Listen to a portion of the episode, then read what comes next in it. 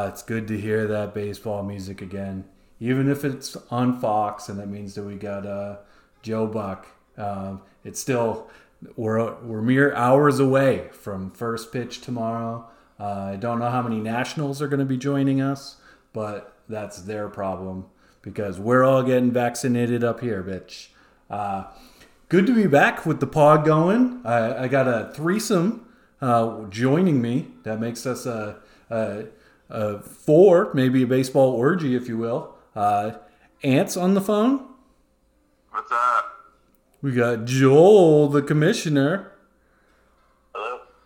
And uh, Mr. Smellis himself, the runner up, Mr. Uh, oh, who is the guy that ruined it for you last year? Who's Sergio the... Romo. Sergio Romo. Sergio freaking Romo. Love that guy. Might buy his jersey with your uh, with your baseball fees. Um, so we got a lot to get to. I think we're gonna uh, we got a poem. We got uh, Joel reviewed some of the preseason trades. Uh, it was great to be able to trade draft picks, but I think that we might have been a little over anxious and really I, I looking at the teams it didn't really stick out too much that anybody screwed themselves but i think there was some trading for the sake of trading and just having um, you know getting the season going and I think that uh, in rear view, some people people might have wanted those trades back. Uh, and then we're going to review all your teams. Um, obviously, we're going to say that the four on the phone have the best teams. And I'd also like to point out that we are the only four in the league that have titles. Oh wow! Nice. so you know, not that I wanted to. Podcast should be officially the title club. Or, not that I. Uh, championship dinner tonight. The four, the right, four yeah. horsemen. Uh, so, without further ado, Dustin uh, has a poem he would like to recite for us. I do, I do. It just wouldn't feel. I uh, I started writing some of these things for uh, the uh, review of the teams. It just didn't feel right without a couple rhymes, and I noticed I was being way too nice, and that is not me. I prefer to be a dick. So uh, yeah, I went, I went my um, easy route, one with the poem. I don't usually read them out loud, so we'll see how it goes. you uh, you want to hear it? Yeah, absolutely. Okay, here goes nothing. First poem of the year. I'm such a good manager, I should be awarded an ESPY. But instead, when it came time to sack up, I lost to one testy. Oh. So congrats to Dave, as he's the official trophy holder now on to someone who's even older. It's no surprise that in 2020, Wally swung and missed. His team was so shitty, Shooter McGavin ate it for breakfast. Perhaps it is the way he was raised, because Zach sucks too. Their teams have been so bad, and apologies overdue. With a big trade, Wayne made a splash early. Unfortunately for him, it turned into a swirly. Don't take it too hard and don't shed a tear. As the only qualifier, you won Rookie of the Year. Out of the gate, Sam's team stood broad. All the way to number one, he clawed. For a period, he looked like a fantasy god, but just when people felt the need to applaud, something happened that wasn't odd. In Sam fashion, his success thawed. It wasn't long before his team was buried six feet under sod. Like Elizabeth Holmes, he proved nothing but a fraud. What else would you expect from a manager so flawed? Joel missed the championships, which is really too bad. We bullied him so much he had to bring in his dad. Now he is in panic mode for an offensive swap. I say we hold the line like this is GameStop. But still, Cole, Bees, and Nola is hard to negatively critique but I sure hope it blows up in his face like a lit gas leak. It will be interesting to see if Art fights for contention. Either way, his ability to trade should have everyone's attention. His basketball team is 27 games out, which won't get it done. His team is a disappointing loser, just like his son. And then there's Damer, a guy whose jokes couldn't be any lamer. He'll never be mistaken for a Hall of Famer. He's so bad at baseball, he should come with a disclaimer. The fact that I hate ants is not propaganda from the bottom of my heart. I can't stand ya. To make matters worse, he ended up drafting my favorite player for my original draft position, proving, proving I'm as bad of a traitor as I am an electrician. It wouldn't surprise me if you did it on purpose. I hope you go underwater and never resurface. I'm on such a roll, I even want to roast myself. You're a terrible father, you look like an elf. You're ugly and a terrible speller. You have the fantasy foresight of Helen Keller. You make everyone miserable and leave your wife unsatisfied. If I wasn't you, I'd commit suicide. Everything I say is obviously a friendly poke, except for ants being like Dogecoin.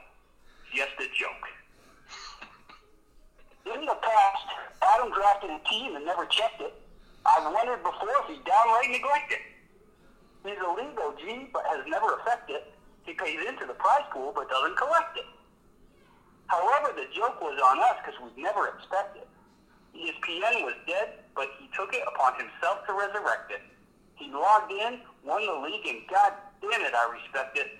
It was so great because who would suspect it? Adam is champion, and who are we to reject it? It is he that wears the belt. Can he protect it? Even for his standards, this may have been Maddie's worst draft yet. It's certainly one he'd like to forget. He couldn't log on. Then he drafted Kolten Wong. He followed that up by Jurickson Profar. Looks like this team's not going to go far. His whole team belongs in garbage disposal. The only thing worse is his trade proposal. I kid. It's Nito, you got Giolito. I can't talk smack about Karinchak. McNeil could be a steal, and I shouted epithets when you drafted that. In fact, nothing should be taken serious about what I wrote. So let's have a good season, because this league's the GOAT. Man, that was fantastic. Snap, snap those fingers. Snap those fingers. Yeah. That was great. I put I- myself on mute. That, that that was unbelievable. That was way I great. Now, I, I do have one question though. Um, Okay. now, before we got on the hot mic here, you were on your phone and you didn't have anything to look at. So, did you write this down, like hand write this? I did, yeah. I didn't have. I lost power uh, Monday night. Did it Monday night. Had nothing else to do. Sat there with like a uh, uh, propane uh, lighter. Yeah, what do you what do you call those? A uh, a lantern, kerosene lantern. What did your What was your neglected pregnant wife doing? I chiseled myself a little pencil and, and went to work. And Kathy just Picture ignored you. pen in there somewhere. E- either way, tremendous, trem- tremendous work there. Um, I, I hope that everybody that ignores the league page, like you know, I, I admit I just type in my team name into the browser, so I don't generally see the league page too much unless I go. I'll check out recent activity to see if there's any uh, see any ad drops that I'm interested in. Um, so. Yeah, especially this time of year. A lot of activity. And there's some, still some decent names out there. I'm surprised they're uh, they're just still out there. Well, I think a lot of people are waiting for players to get put on the injured list too. Um, Yep. 'Cause- yep, that's the thing. you you sit there with the day to day, and you you have a dead spot the night before opening day, and that's not where you want to be. It's like it's like being a massage therapist at Deshaun Watson's house. Ouch. That- Ouch. that yeah, ain't it. Women are coming out of the woodwork, huh? Well, I think I read earlier that uh, like 18 women have come out to defend him. It's like, so is that how we defend things nowadays? Like, if he, you know, sexually assaulted 19 women, is the counter to that you find 19 women that are like, nah, he's all right, and you're like, okay, that that seems like even Steven to me. Is that I what? mean, to start.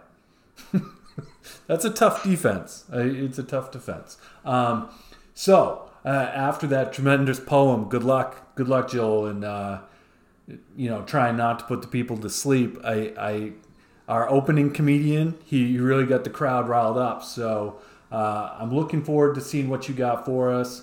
Uh, what Joel told me he did was all of those aforementioned trades that we made with the draft picks. He's going to put some uh, names to those picks and really make you feel bad about making the deal. Uh, so without further ado, the reluctant commish himself, Joel. Yeah, tough act to follow. So we're uh, I had seven total grades, and I kind of focused on like the nuts and bolts of the trade. So there were some that were pretty extensive, but um, I just kind of broke it down to like the main picks. But we'll start with the first trade, which is the Dave and Dustin trade. Um, and this was basically going, you know, for the draft order. So you guys traded spots from the three, Two and ten. right? The two and ten. Well, yeah, but you, you Dustin basically had the third pick. Right, What right. you wanted to pick. Yeah. Was Dan it that's dropped when you to guys did the four. trade? Yeah. So, yeah, it turned into the two and ten. So here's the trade. So Dustin got Acuna and traded Yelich, Brandon Lowe, and Rhys Hoskins. Ouch. I, I don't know. I That's horrible. no. I, I think if I tried to ask you for Acuna, it would it would cost me a pretty penny. I, it? I- I honestly thought there was no chance that Yelich would be there. And that's why, I mean, in my rankings, he was uh, six, six or seven. I guess I probably might take DeGrom over him, but seventh at the latest. And I figured nine, ten. There's no way Yelich is going to be there. What was he doing there at ten? Well, let me give you my draft thinking all along, right? Because I obviously traded down twice. So initially, getting one of the top five, you know, great spot to be in. But as I've said many times, I feel like there's like 17 first round values, and then 18 to like 33 was just did not say second or even third round to me. So I didn't want that second pick to fall in that, or even second and third if I was if I take picked out of the two spot. So I convinced myself that I was going to take one of the elite pitchers, like all the uh, you know so-called experts are saying. You know, first round, hammer it, grab that ace, and you'll really be set up. This is the year to do it. So I trade down to the ten. I got locked in whether um, I'm going to take Degrom or Bieber, and then I was like, uh, last weekend, two weekends ago, the weekend before the draft, um, Maddie came down on Friday because he had an eye appointment, and I'm sitting there talking baseball with him, and I was like, you know, this league's mainly hitting, and it, you know they they never go pitcher, and you know pitcher drops, and it's just never going to happen. And then the next day, uh, we actually went up to the halls uh, to Wally's house, and I was talking with those guys and going, "Yeah, you got to go hitting early here because pitching drops, and no one's going to hammer pitcher early, and all this." And I convinced myself that pay, taking a picture at ten was now going to be the wrong way to do it. So if I was going to take a hitter, then I might as well trade down to that 16 spot that I didn't mind because I had the top 16 similarly ranked. So that's how I got out of the 10 spot as well. And I had Trea Turner and Bryce Harper locked up. I thought for sure that they were not going anywhere. No chance. No way, no how. And Damer went with Turner at like seven or eight, I think. I don't know. Nine. And then, uh, yeah, because I have the draft recap right in front of me, believe it or not.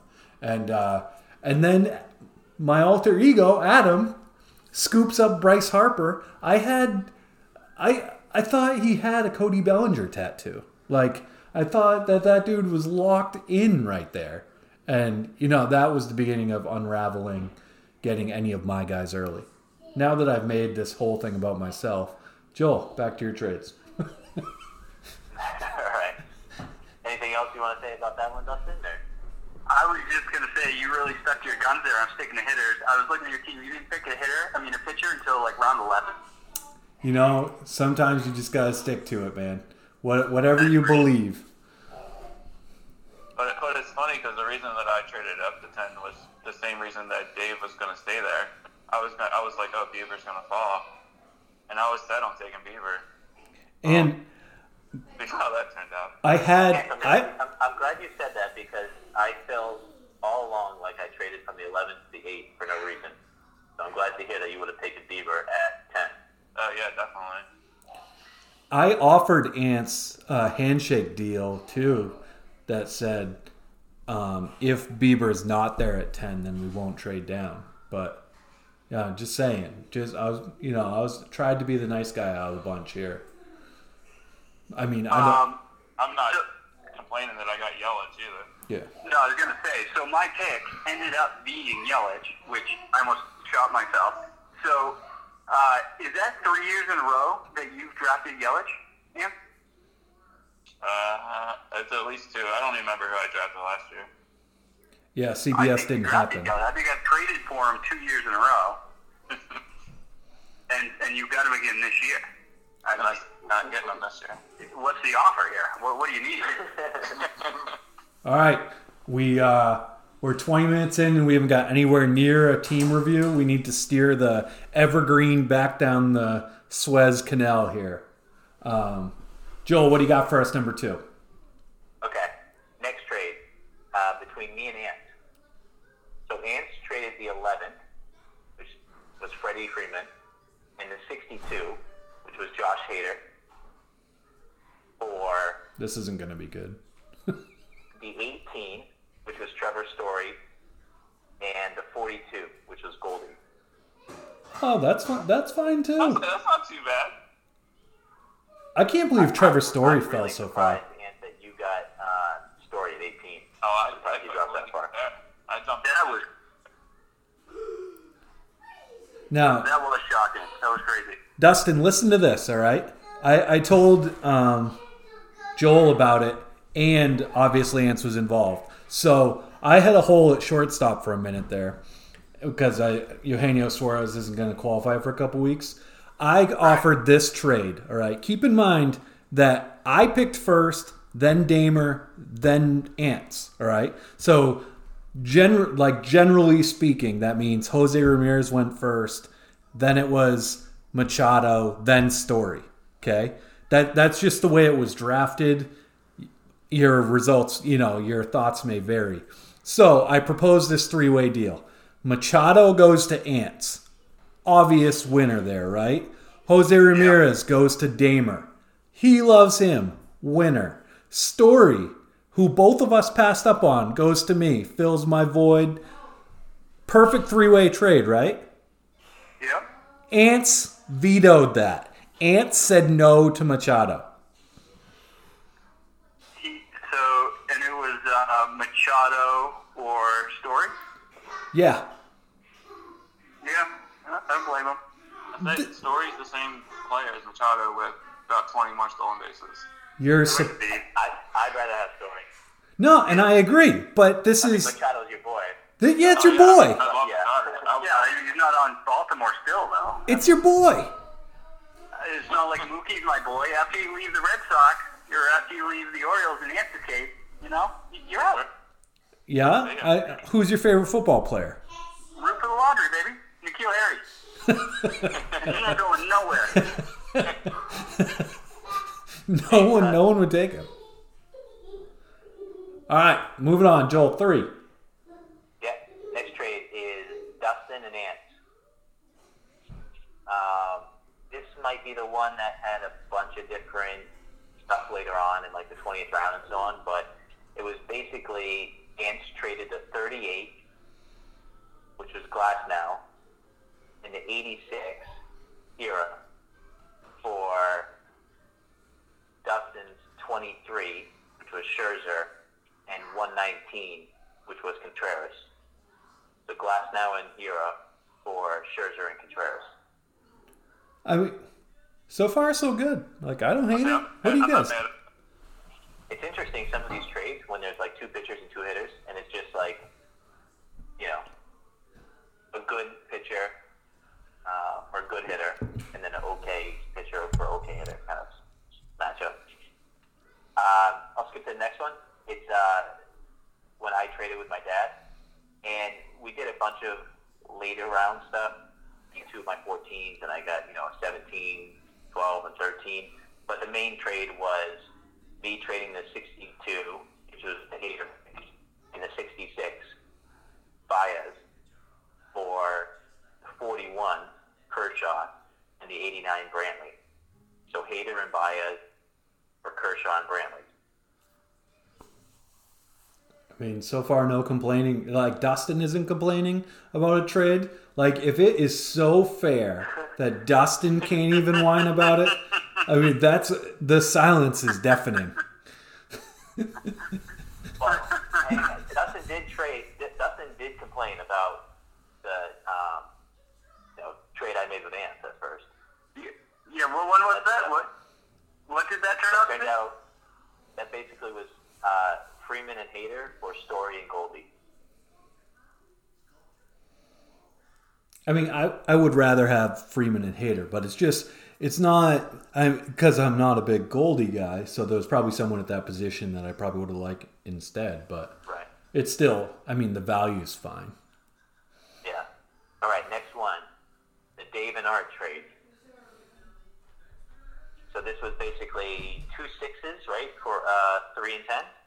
Oh yeah, this was so he offered me that, and I think I let it sit for like eight hours because, you know, as I complained about earlier, you know the, the rich people problems. I didn't like that third round, that early third round, and I was like, ah, but you know, to move up to the third, it was so nice to have those two sixes because you know those middle rounds, there was some gold sitting there in the middle, and now I was going to give that away. Uh, this was tough for me to accept, but. Uh, you know, I kind of happy I did, I guess. Yeah. Hey, uh, j- just as a general question, how do you guys feel about um, canceled trades? Say I offer a trade, and then I'm like looking at it, and like ten minutes later, I cancel it on you. Are you kind of like, dude, what the hell? Yeah. Every I mean, if I if I actually wanted to figure out what was going on, I'd probably text you or something. But if it, I just assume that someone you know put too much in there, or maybe they didn't put a player they wanted to. Yeah. So that's that's totally uh, that doesn't get looked down upon at all. No, I mean I don't I don't would really care. You do it all the time here. as like a, a tease almost. Right. Well, that's exactly that's exactly it. Yeah. Because I do it sometimes, and I always feel a little bit bad. I'm like, uh. I, I always hope that maybe the guy didn't see it. Like uh, Dave, like you offered me a basketball trade. I never talked to you about it. Yep. But um, yeah, and then and then you canceled it. I was kind of like, yeah, all right, well, I should have taken it. I did But, that. I did um, that in baseball too. Yeah, but uh, yeah, just a just a topic I wanted to throw out there because it's kind of kind of never talked about. I Slipped on the rug a little bit. Well, so I even more recent than that. Today, I made an offer to um, Wayne, a blockbuster, even, and I, I'll tell you what it was. So I, I off, Again, you you offered it blockbuster last year, didn't you? Yeah, we, we did it. Acuna last year. Yeah, yeah, we did um, okay. Acuna, Acuna and Carrasco for um, Story and Yoan Moncada, I think, because I can't get enough Moncada. But um, so I offered him Alonso for Trevor Bauer. Um, I I don't even know if I was happy about it. I kind of just did it, and I was like, Ugh! and then what I did was I let Joel know that I had done that because obviously Joel is all the pitching, and I said, you know, uh, I would I would do the same for Nola, and then I canceled the trade to Wayne on accident. And I was like, I was like, whoopsie, because uh, I did reoffer it, and he did actually reject it. But I was just, I thought it was funny and uh, topical that you were saying sometimes you cancel them because I went to like review it, I think, and press cancel. I was like, oh, yep. So at least he knows what I'm thinking, I guess. yeah. It seems like there's a lot of uh, offers going around the league right now, from what I'm hearing, you know? Uh, and there's been, you know, little trade, right? The Anderson for Correa you guys did, but. Yeah. Um, I think a lot of talk, but not a lot of action. I think we're all antsy, Which is fine. right? We just we just want the you know baseball to be going.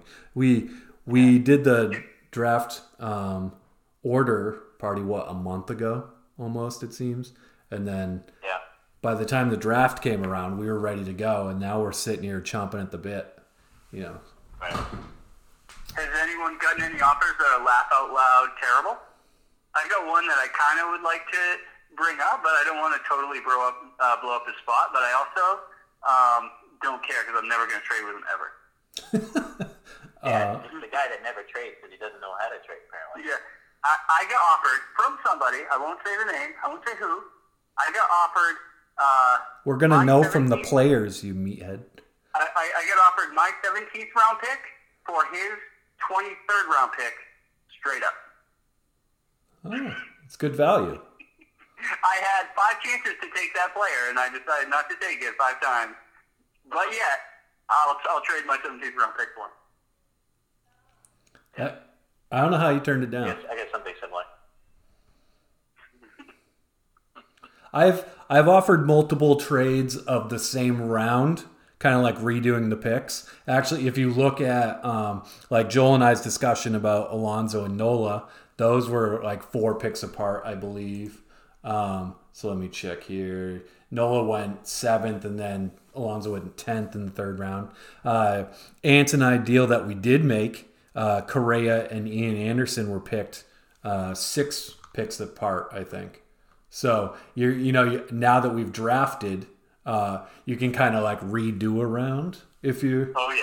you know what I'm saying Yeah, like yeah. because that's all you really you you have your perceived value right you have who you how you feel these guys are valued and then you kind of have an idea of what everybody in the league thinks about that guy because we drafted five days ago right? I mean, if you skip over someone eight times, or like you're saying, you know, in the 17th round, if I didn't want, I took this guy six rounds ago, you know, and you took yours in the 23rd, that kind of means I didn't want that guy, you know, especially in the 23rd. I mean, I think I drafted Max in the 23rd. Um, not saying I don't want him, you know what I'm saying. Yeah.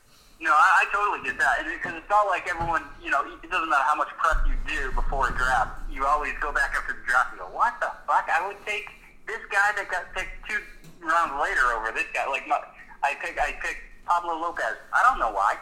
I don't know why I picked him. but, you know, there's like literally like six guys on my team that I drafted later that I would rather have Pablo Lopez.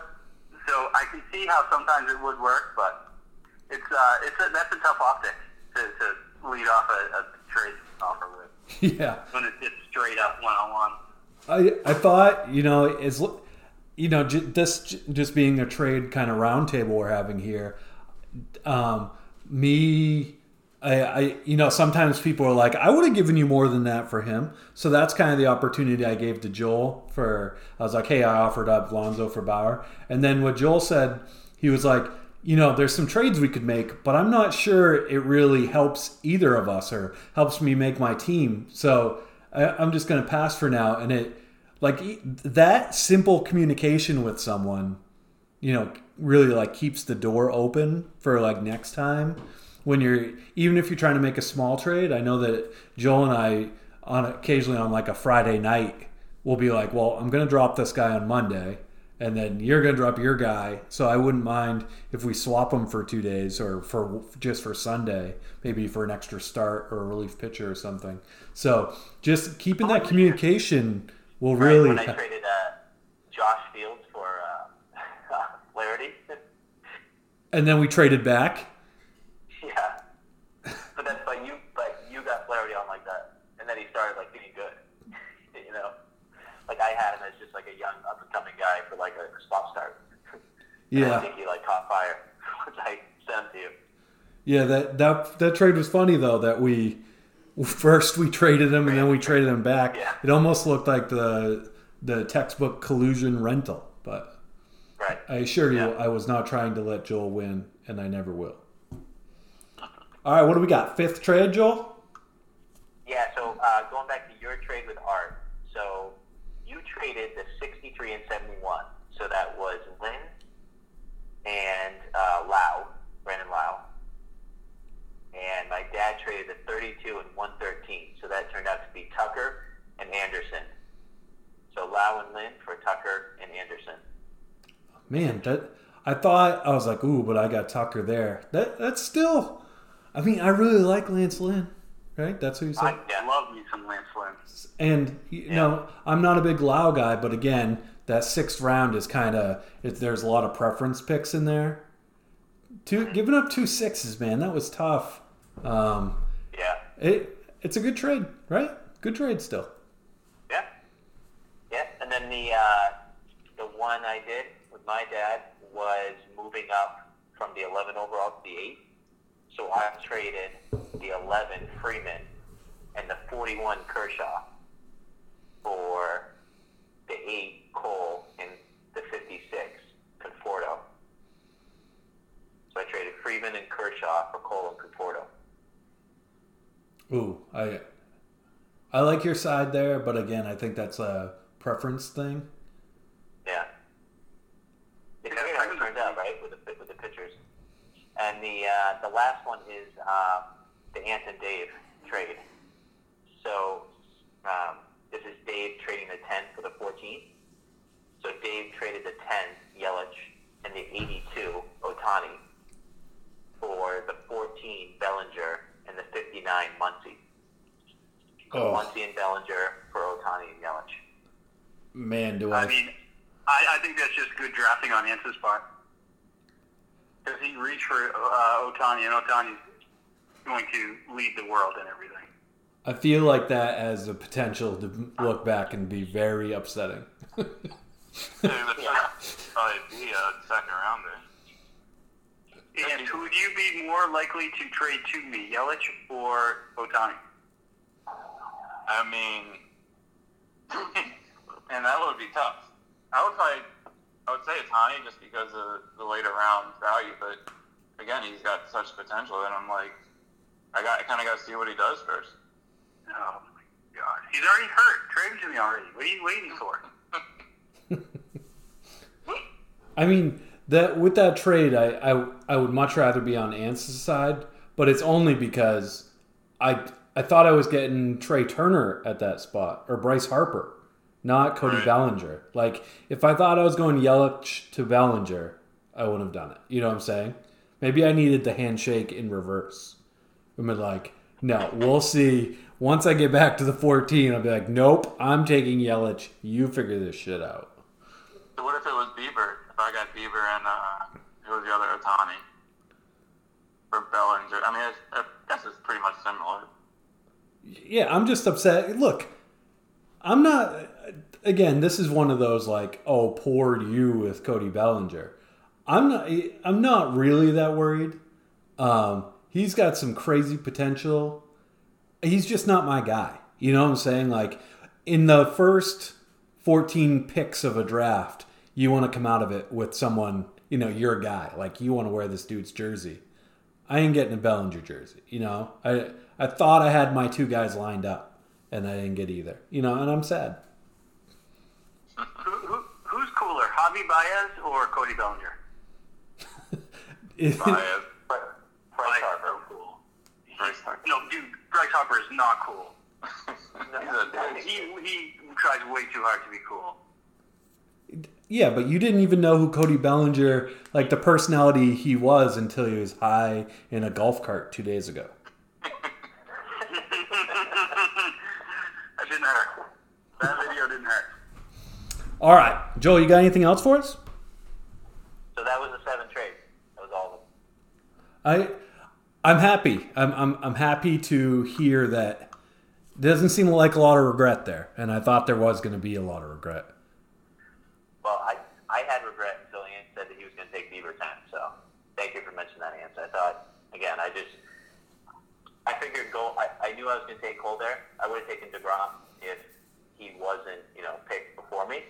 But I just figured if I'm going to take one, I might as well take Bieber 2. Make something out of it. And I didn't know if I was doing that for, for nothing. I Well, definitely been on Bieber there. Ants is lying to you. Uh, Bieber would have been there in your second round, um, so you should feel bad. That's, I did. I, All I hear, all I hear is a potential Bieber for Yelich type trade. I was, I was contemplating like just going hitter and Scherzer with my first two picks, and then I was like, no, I'm still gonna take Bieber, and then it didn't work out. So now, technically, I got Yelich and then Scherzer with my third pick. Yeah, that was great. I, I told Dustin this early on. I, I told him, I'm like, I have to trade the 17, or what I have to, 17 or the 18? 18? Whatever, whichever. I, I told him, like, I have to trade this pick because if Scherzer's there, I'm just going to take him. yep. Second round.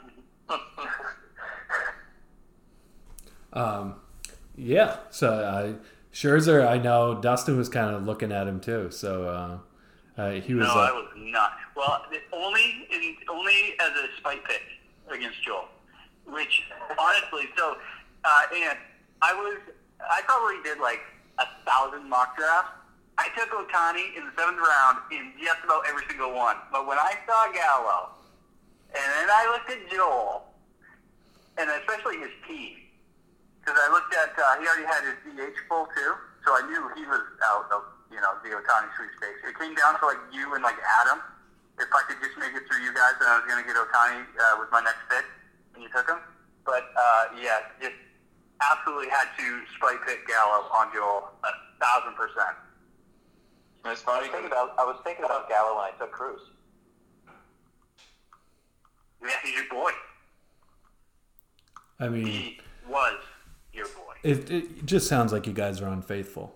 I mean, you're thinking about other people while you're, you know, picking new guys. I mean, you just you're just a couple of dirtbags. I I kind of wish that we were all. Absolutely. I wish um, I kind of had these ideas um, to have like um, like sticks with like signs that I could hold up like during the picks, and um, like I was gonna have one that was like those boobs, and that would be the bust. So it'd be like a bust pick, and then I think it'd be fun if when we were all drafting together, if you like actually when you did it, were like, yeah, that was a spite pick. That wa- that was just to hurt you, Joel. That that wasn't nec- that wasn't necessarily to make my team any better. It was just it was it's just to make you you know feel bad. Yeah, but listen, it's perfectly okay because I got Altuve in that round. Not just Altuve. You got Altuve as your first hitter, right? This does not scream a Joel guy to me. a light hitting second baseman. Hmm. Interesting. Oh, I, I thought you waited a lot later. Um, you just went pitching with your first three. Oh, and then you went back to the back to the barn at nine.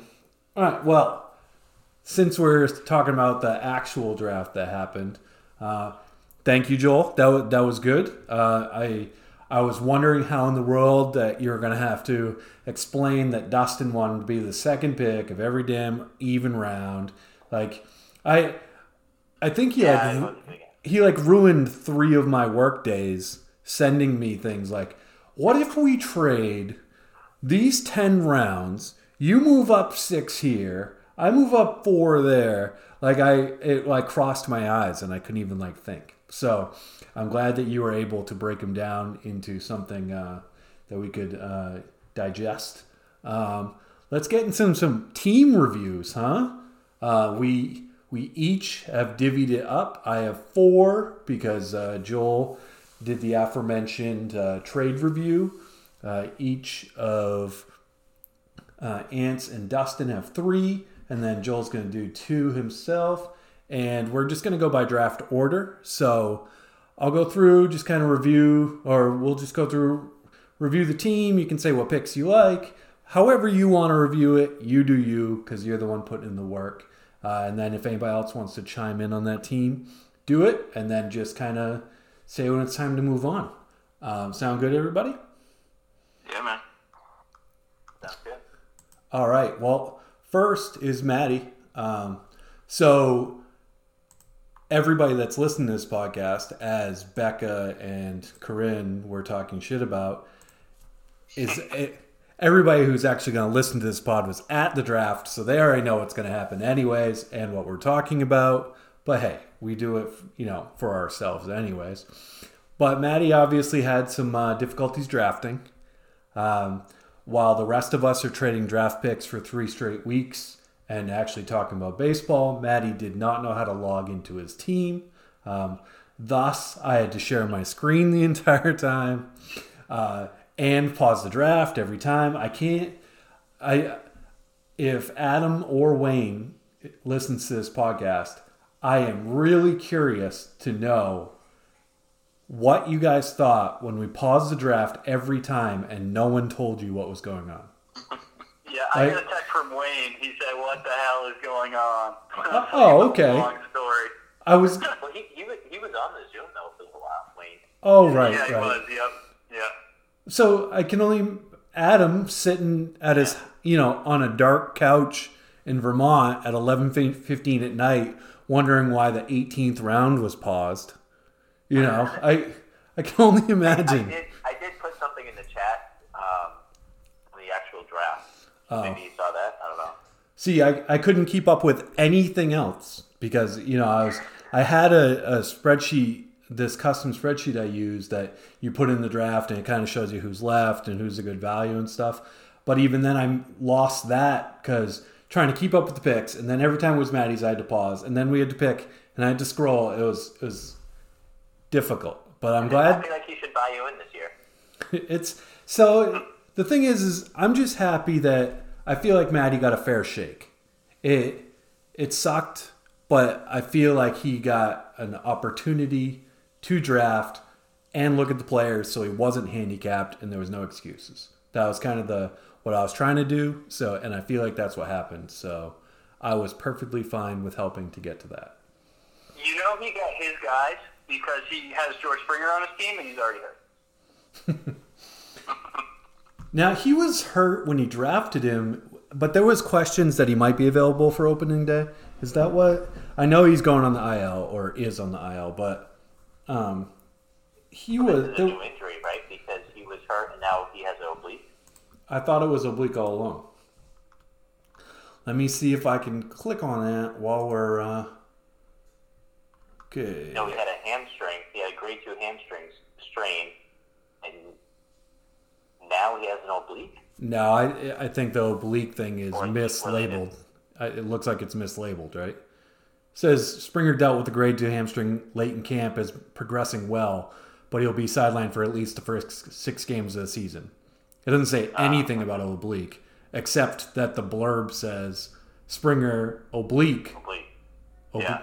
will begin the season. So maybe the oblique is, you know, just for uh, Maddie to make his first good pun in a month. It was nice to see, though, wasn't it? It really was. It's when he when he's forcing it, it's not good. Yeah. He's really gone away from his gift work and really worked on his pun work. I, I appreciate it. It's very nice. I mean, he was like a mime for like nine months. Like, he didn't say any words. It was only. Maddie, we're not playing Pictionary. All right, so let's take a peek at his team here. Uh, the right place at the Wong time. This dude is committed to Kolten Wong, his uh, 20th round pick, 240. So when looking at his squad, uh, the overall feel that I get, his offense is kind of like it's very average, if you ask me. Um, it's not great. It's not bad. It sticks out to me that Jared Walsh is the starting first baseman. I feel like there's a lot of um, players out there that would do better in that spot. Uh, I don't mind Kolten Wong, you know, as a late pick there. Second base is really shallow. Maybe he'll get some stolen bases. Um, yeah, he's, he's got guys like Bregman, Swanson, uh, Chapman needs a little bounce back. Mookie's the man. Uh, or he he's got Jeff McNeil, but in the outfield it doesn't play as well. He his team's okay uh, offensively. Franmil Reyes in, uh, clogging up the utility. When Kelenic comes up in uh, you know what six weeks probably he'll um, inject a little life in there. Probably bump out Jurickson Profar. because Grisham will be back. Grandal, Grandal's a great uh, kind of like Maddie's team, like a solid OPS, you know, average power, average runs, average everything. That's that's kind of how I feel about Maddie's offense. I don't think that he's going to, you know, get killed in any category. Each week, I think he'll be, you know, probably just a little bit worse than most teams, but he's he's going to compete. Now his pitching, I think, is fantastic. Um, he he went with Giolito and Castillo. Um, where did the as is so he he went Betts one stud. Uh, actually, a little bit of a surprise, but I don't think you can go wrong there. Um, and then Giolito, Bregman, you know, Castillo, or Springer being his four, I think he was feeling some pressure about the draft. Uh, that kind of hurts for early value, especially if your offense isn't very strong. But Castillo at five, that's a fantastic core. You know, Castillo, Giolito, got the two pitchers along with Betts, Bregman, Springer. He had a really good start. Um, and so I think his pitching staff, he added uh, Bundy a little later. Uh, Soroka will be back. We'll see. Uh, he coming off an Achilles.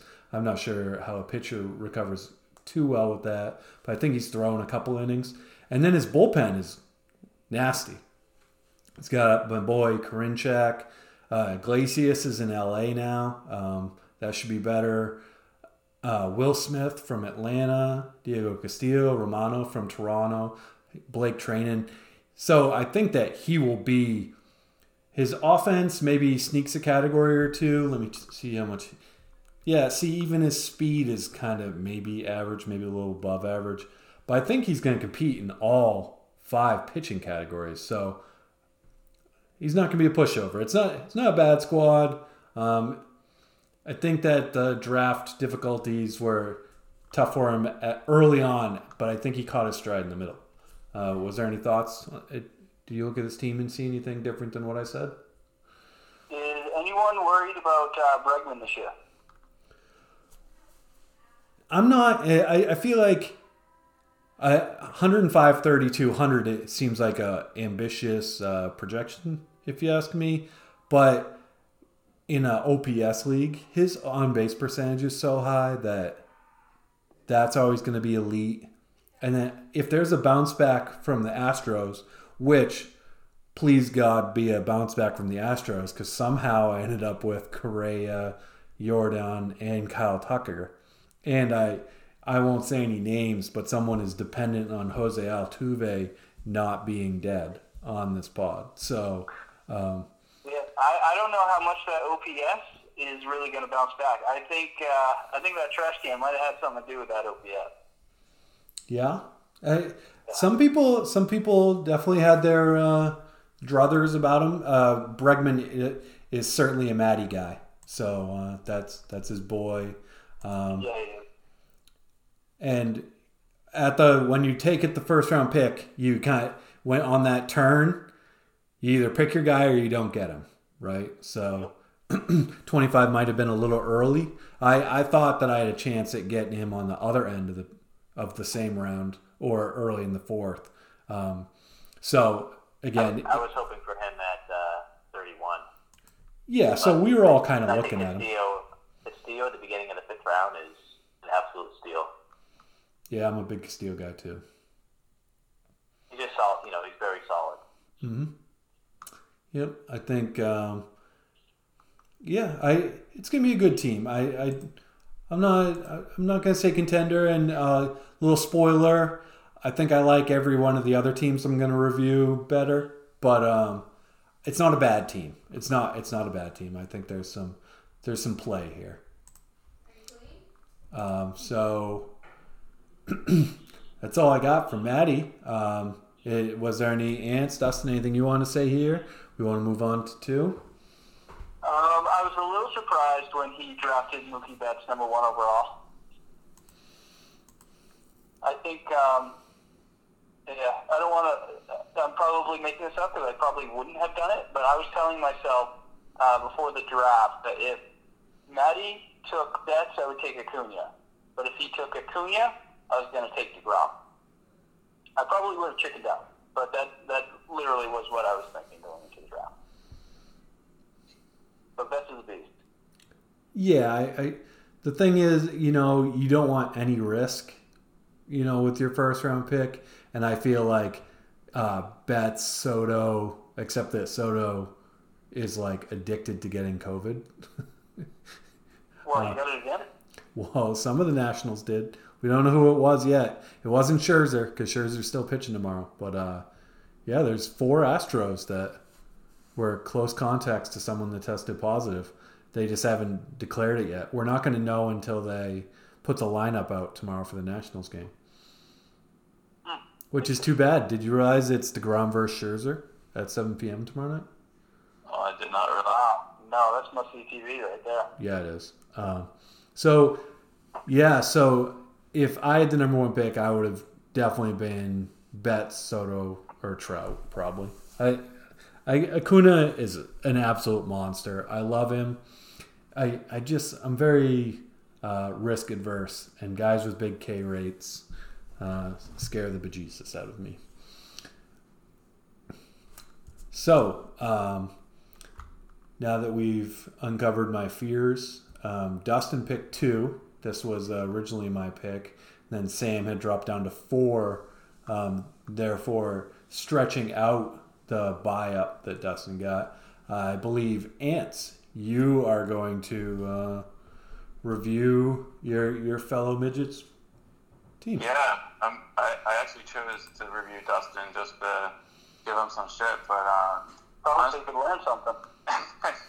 I was looking at his team and I was like, man, I was like, kind of like his offense, and I was like, uh, you know, doing my research, and I just wrote down a bunch of notes of, you know, because I can't really go on the fly like Dave can. I need something to refer to.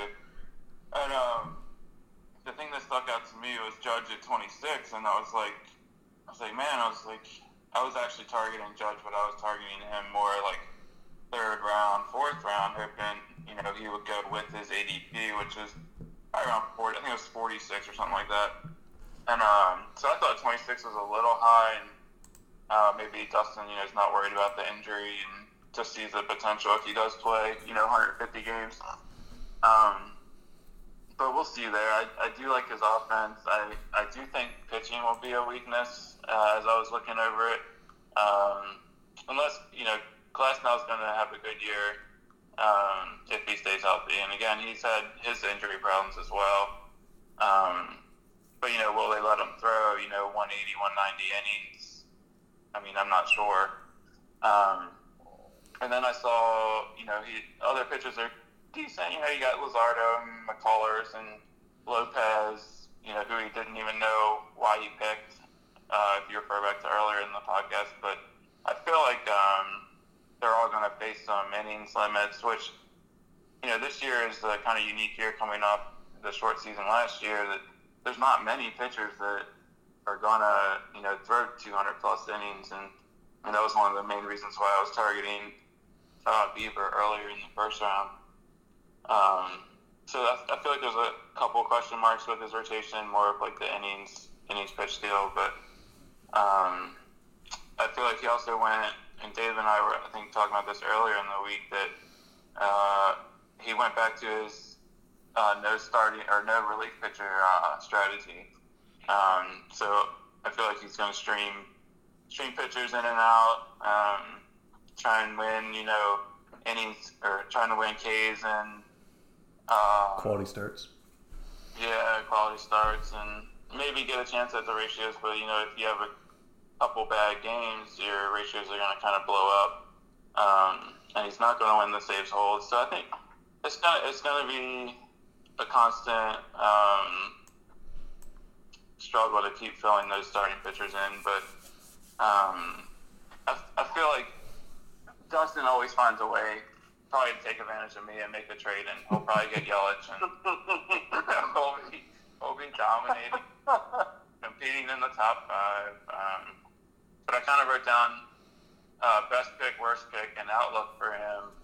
And for the best pick, I, I kind of went with Gary Sanchez. I, I had him on my radar. Um, you know, he's obviously struggled the last couple years, and you know, below the Mendoza line, I think last year.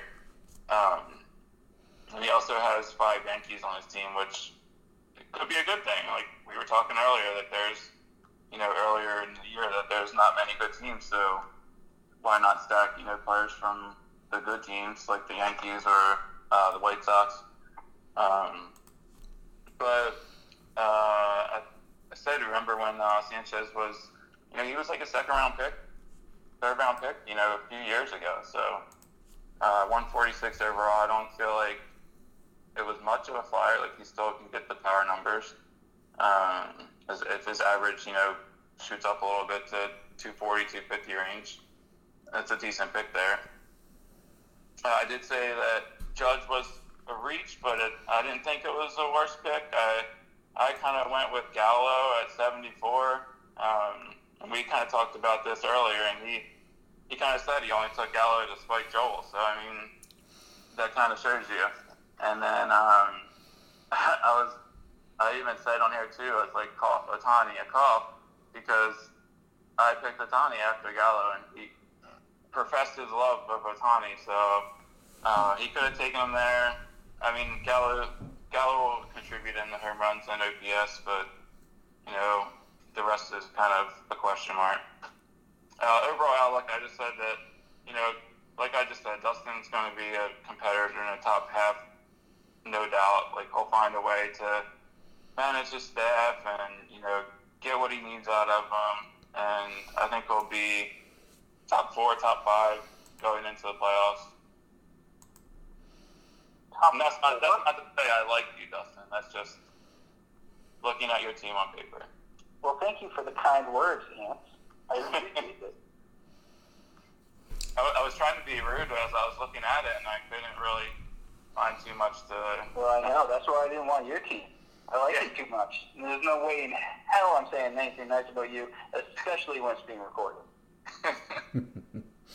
Um, so, Ants and I during baseball season, we talk, um, you know, about 23 hours a day.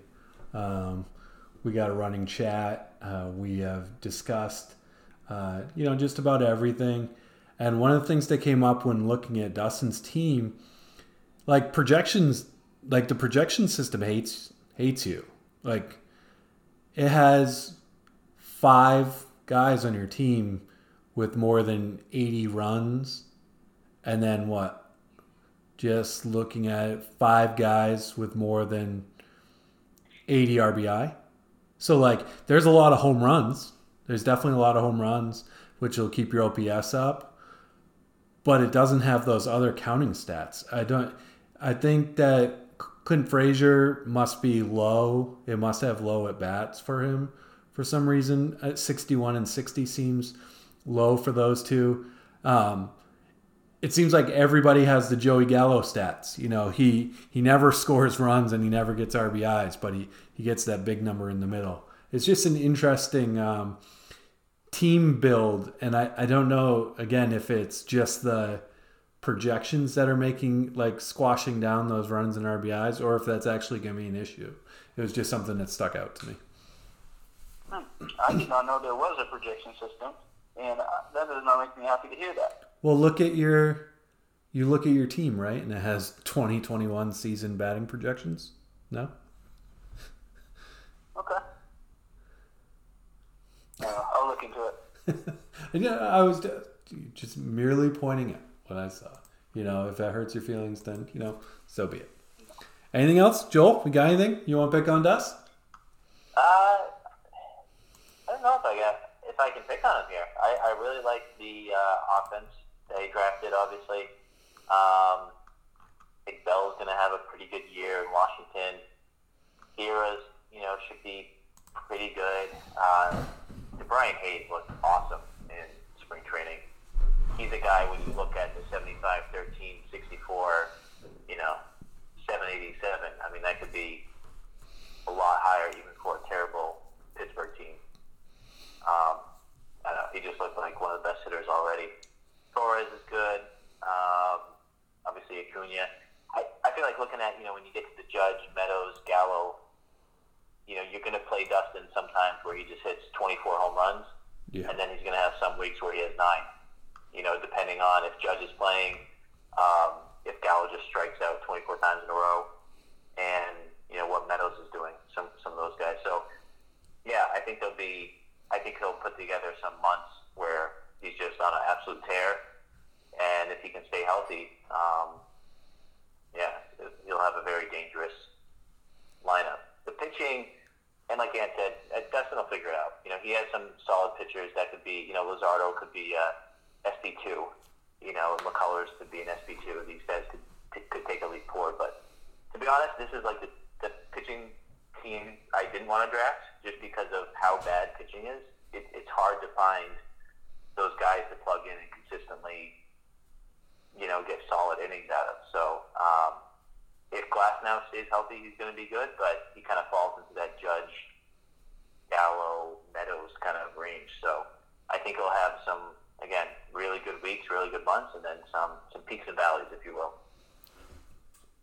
I, I agree with that assessment, and I hope he has them all against you. Yeah. well, I think I always think one this year. Right? That's Yeah, and it's not till like week 12. Yeah. That, that's plenty of time for at least Judge to get hurt. Well, he'll probably the second or third injury by then. All right. Yeah, Um, by then hurt. Number three is uh, BGW. Uh, I believe I took this over from you, Joel. Is that right? Mm-hmm. Correct.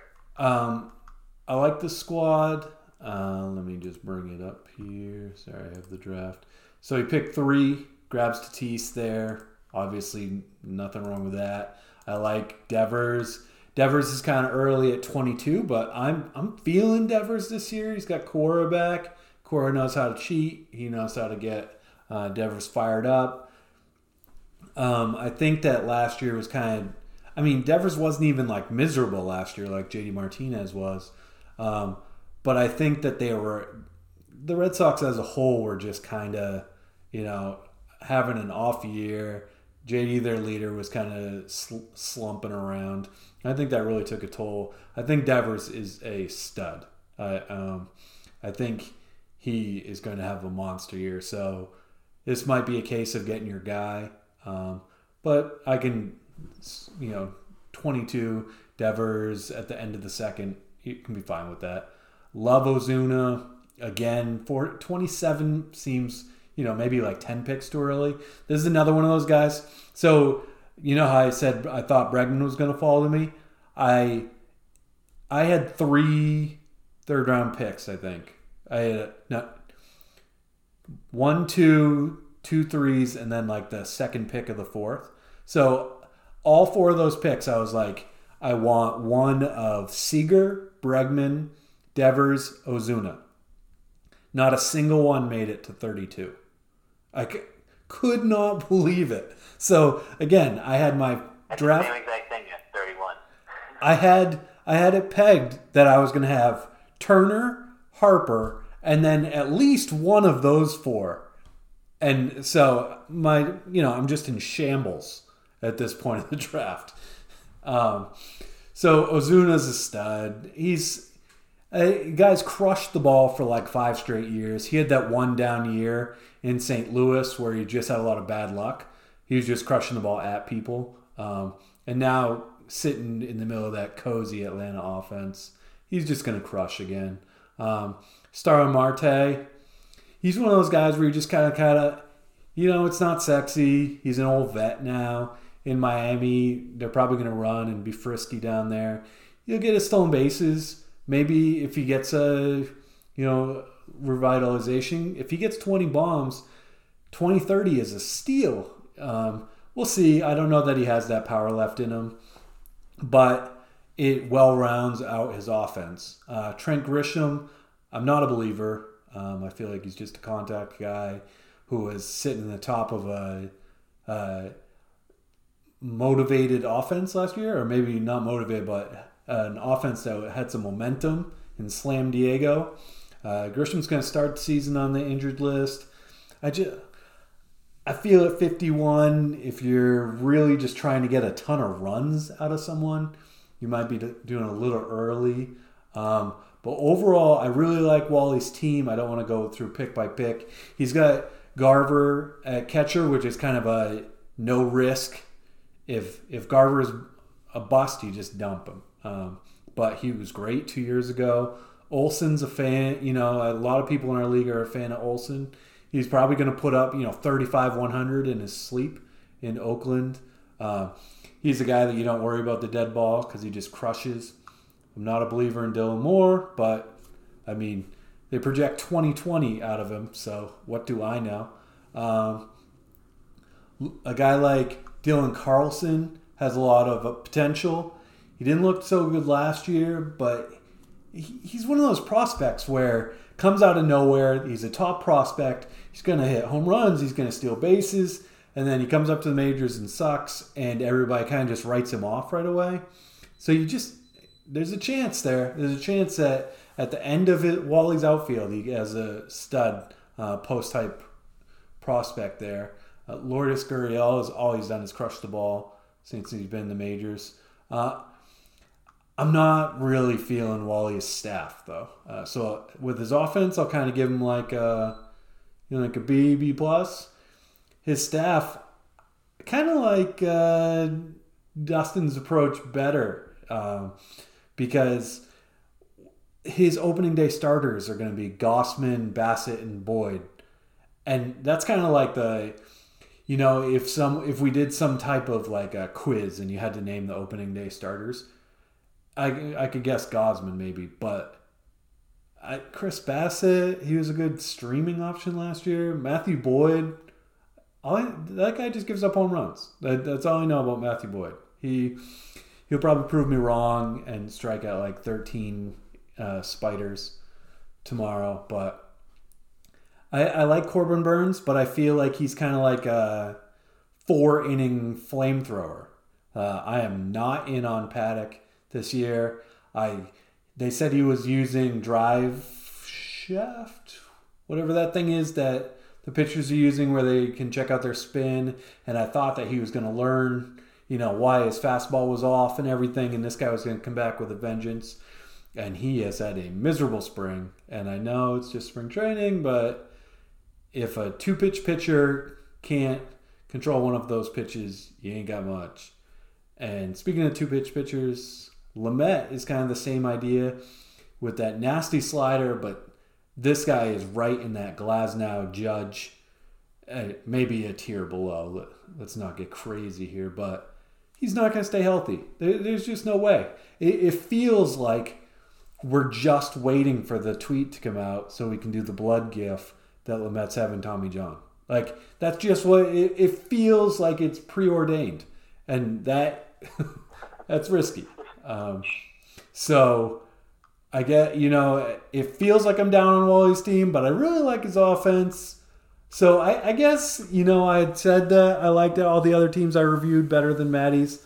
I feel like this is a this this is an even on a on a high low. I just picked even between Wally and Maddie. I'm uh, I'm big on Corbin Burnes. I think Corbin Burnes is going to be better than Woodruff. That's my uh, claim of the year. Okay. Um, Alec Bohm, he has. I've seen a couple of his. Uh, at, not a bunch, but I've seen a couple of his at bat. He is. He's a man. He's a beast. They they say he's uh, going to be the next Beltre, which is, you know, Beltre awesome. is amazing. Ryan McMahon is. I was very high on him. I was hoping to get him. Didn't happen. Um, I like his team quite a bit uh, because it starts with Tatis.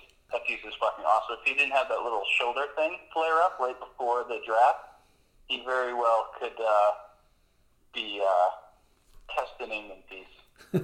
I like I like when people are like, "Yeah, Ryan McMahon. I was really high on him, just couldn't grab him." He snuck by at pick two fourteen. At two at two fourteen. When were you high on him? I mean, yeah. Like I Sun, you're yeah. gonna grab him Sunday, maybe on the waiver wire. Yeah, I took. Uh, I would take him over Bobby Dalbec. I agree. But no, I needed pitching. Sure. I took Frankie Montas and uh, Mitch Haniger right for him. All right. Um, if there's no other objections, we'll keep the ship moving after we hit. We just hit the hour and 10 minute mark. Uh, this is going to be a, a fun one to uh, listen. This is going to take a couple car drives for some people. Um, so it looks like we got Sammy. Sammy up fourth. Who's got Sammy? I got Sammy. Do you think? All right. So I, I did take some notes. I did best, worst, and I graded his hitting, pitching overall. So um, overall, not you know nothing too extreme on the high or the low um, on Sam's team for me. Uh, I'll kind of walk through it a little bit. I thought the best thing he did was uh, pick the number four pick overall. That's what I would have done uh, if I was in his shoes. So I thought that was good. I thought his best pick was probably Rendon, um, even though it was kind of in line of you know where his ADP was, but um, just to have that solid hitter. The worst I have is Mondesi, and I know he's hurt, so that's kind of low hanging fruit. But um, I don't know. I, I was looking at his team and kind of the context of his lineup, and usually what you do is you know you draft Mondesi and you just surround him with power. Um, and Sam didn't really do that. He kind of, you know, he drafted Buxton late and Ed, not late, but you know, middle round, and then Edman middle round. And I, don't think you need to do that when you have Mondesi. You know, so you either draft Mondesi and then just get a lot of power late, or you don't draft Mondesi and you get guys like Buxton and Edman to, you know, be your steal guys. It just seemed like it was very repetitive, and know, you know now you have guys that maybe you don't win steals by three, you win steals by seven, and, and these guys are driving down your OPS. So that's kind of what stuck out to me. Um, I'm not huge on Seager. He took him in the second round. I know other people probably would. Um, I don't know. I, I think he's a better, probably real life player than he is. Uh, he's a better MLB player than a, a baseball player, I'll say. So hitting overall, um, I gave him a C plus. Obviously, he has Trout. Trout can carry a team.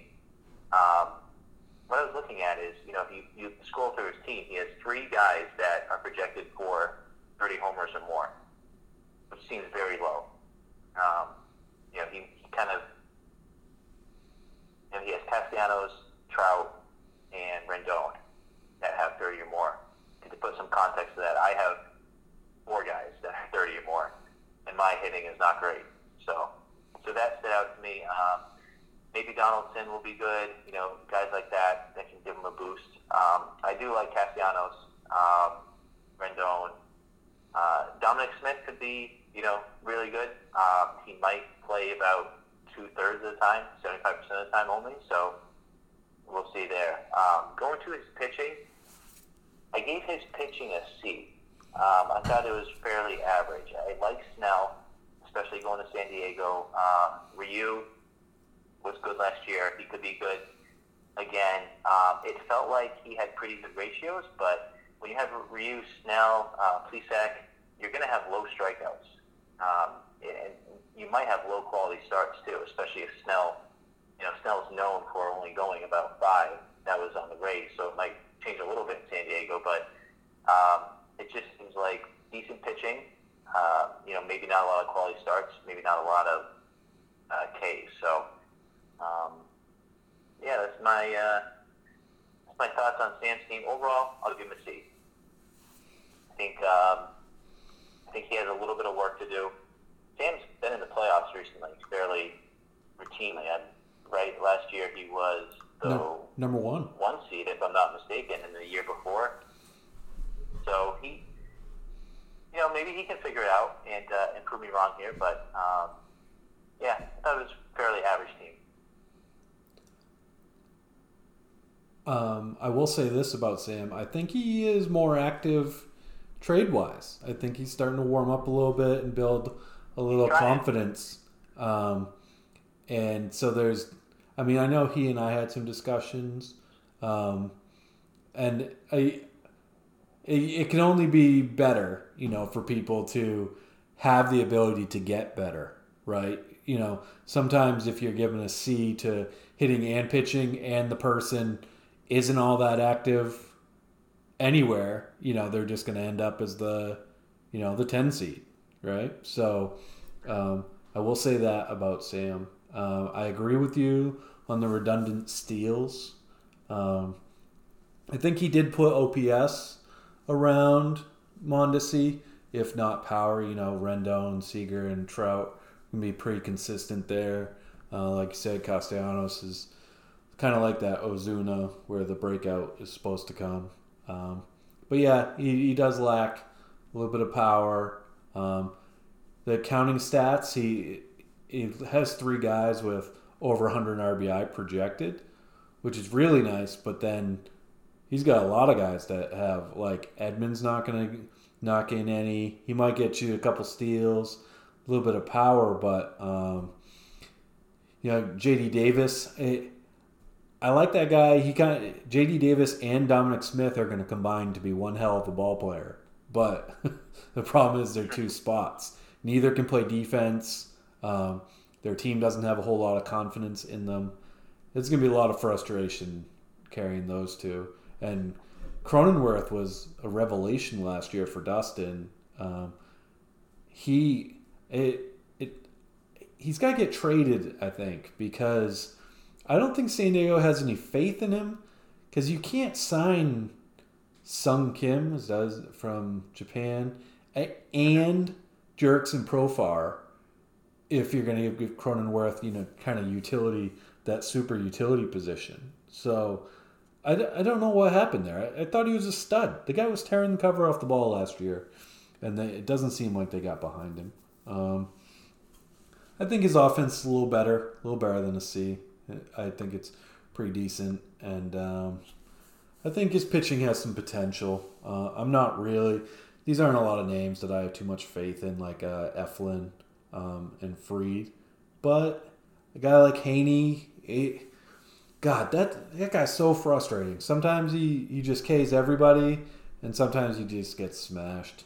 Um, and then uh, Plesac, you know, is a kind of a favorite sleeper in baseball, but so that it, and he's in Cleveland, so he's going to get eight innings per start because Tito hates arms. Um, but yeah, I, it's a pretty solid squad. I think I'm a little higher in the offense, but anybody else? Um, I don't know. You call Zach Plesac a sleeper. He went in the ninth round, and you look at some of the other pitchers. I mean, pitching went so late in this one. Um, like uh, Strasburg went in the eighth. Um, we were talking about Castillo. Would he go in the sixth or the, something like that? Yeah. It went so late that I don't know if he's really much of a sleeper at, at, at, at a ninth range price tag. No, I, I agree. I agree with what you're saying. Um, I'm just saying that they that's a guy who people are expecting to take the next step. He, it, there might not be any value to where he got him. Maybe he needs him right. to ne- take the next step. I agree with that. Yeah, he went pretty late on pitching. Um, he went pretty late.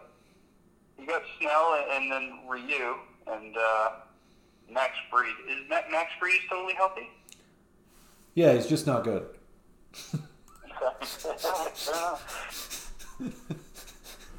Uh, let me see here. Yeah, he's the opening starter tomorrow.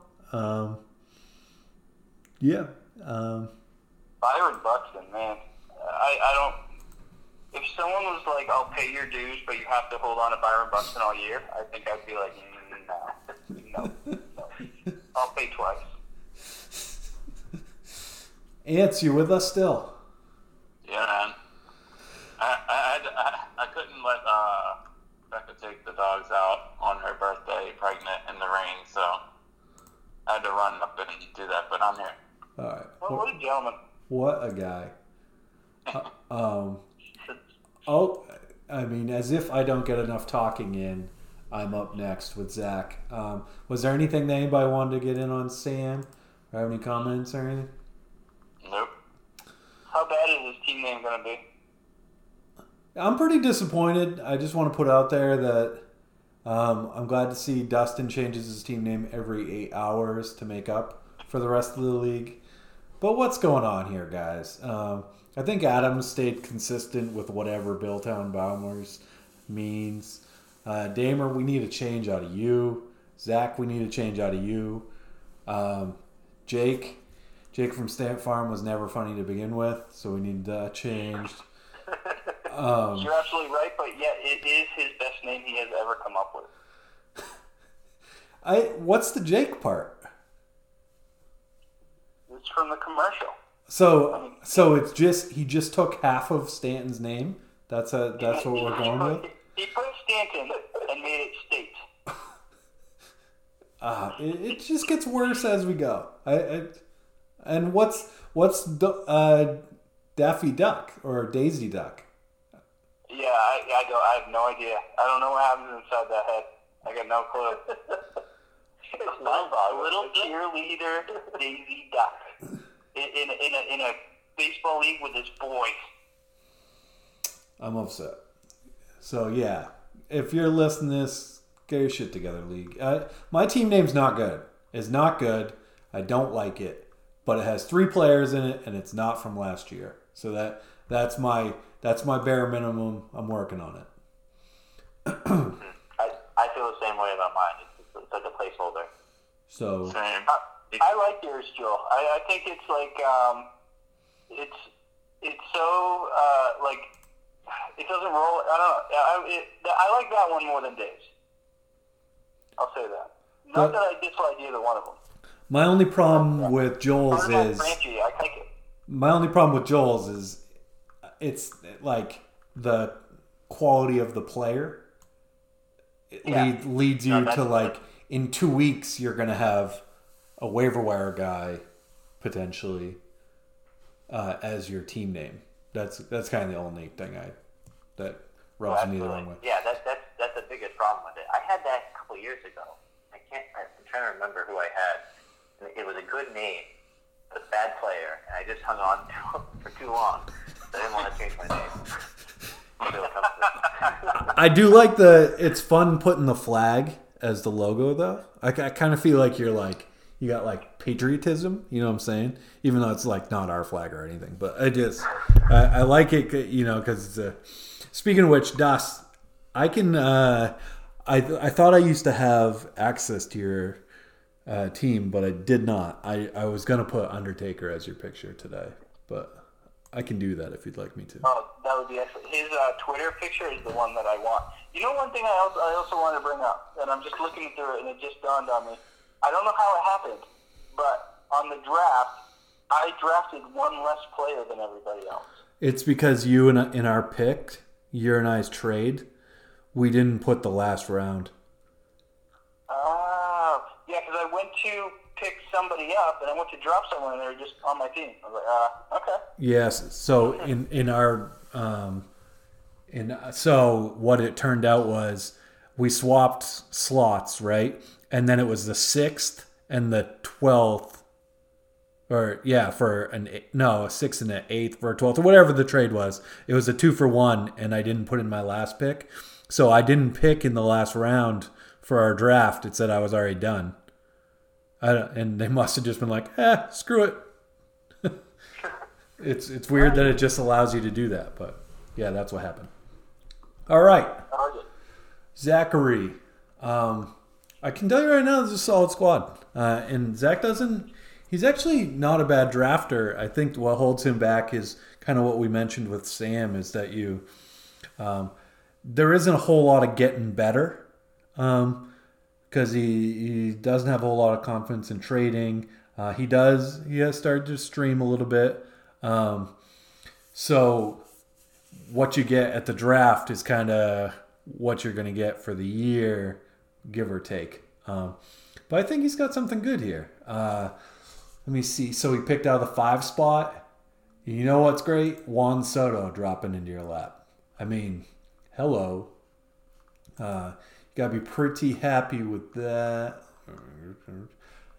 When he second round, he felt like he went homerish, but uh, I, him and Caleb were kind of hanging out there together, and they I, they both just really wanted Xander, and I got nothing wrong with that. Um, one of the best shortstops in the league at 20, and it's probably a little early, but um, you know, it's get your guy. You know, it's he's to get a lot of um, stats out of him.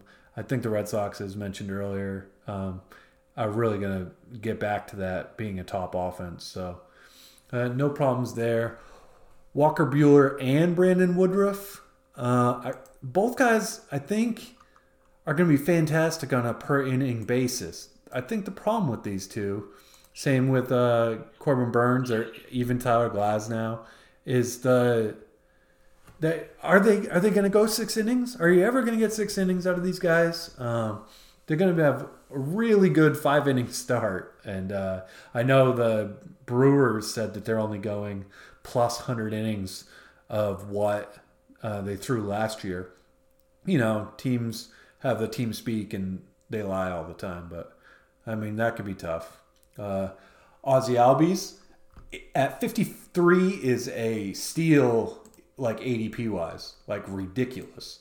Like he was one of the guys that was flipped in our draft where people are taking him in the third and everybody in our league's taking all the guys that were supposed to be in the fourth and the second. So um, Ozzy Albies in, in, the fifth is just a really nice player, one of the top second basemen. Uh, kind of a fun pick, fun pick with Randy Arozarena coming up next. Um, who knows? Who knows what we're going to get out of him? He was some fun to watch at the end of last year. He was just amazing.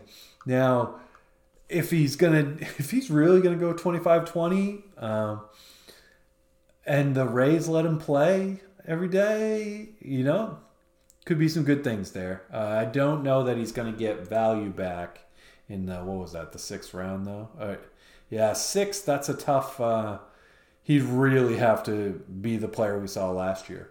Now, Zach has a tendency to pick boring guys that are productive, and he just filled out his whole roster with them. And I think it's going to work. I, I, think it really. So I just talked about the guys that I was excited about on his team. Now he adds Kyle Seager is boring, but a boring 25 with 90 RBI. We've just talked about a couple offenses that don't have many guys with 90 RBI, and he's just kind of got a freebie sitting at his uh, middle infielder or corner infielder. Not sexy, but 90 RBI is 90 RBI, which is probably a little high on the projection. Eddie Rosario, half the people in our league didn't even know he's in Cleveland. Uh, someone has to hit Jose Ramirez home. Um, Wil Myers, Andrew McCutchen, Justin Upton is like the 2016 17 All Stars. But these guys are kind of, you know, they're the boring stat producers still. Um, I was reading a thing on uh, Razzball today, I think, where he, he had McCutchen. He was talking about McCutchen, but he said is he likes betting on smart players. That um, when everybody else's abilities are starting to go, smart players figure it out. Um, you know, whether that's a pitcher learning how to command when they ain't got gas anymore, or hitters just getting on base and you know getting the smart uh, some steals in there and base running. And I think that that's what you get out of like the Rosario, Wil Myers, McCutchen, Upton. They're not sexy, but God forbid you go against him one week and those guys are putting up, you know, numbers and it, it's gonna be frustrating.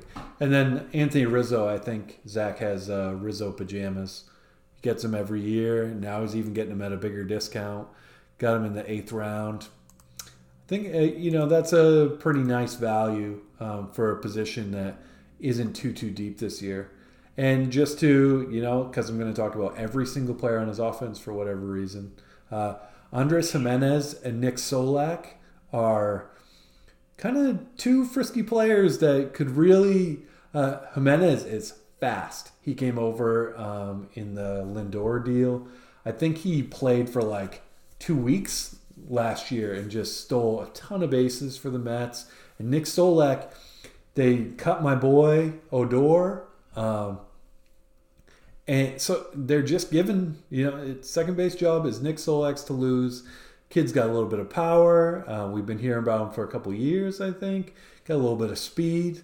I think he's going to be a steal. And uh, with that second base eligibility at a position that's really shallow, I think it's good stuff there.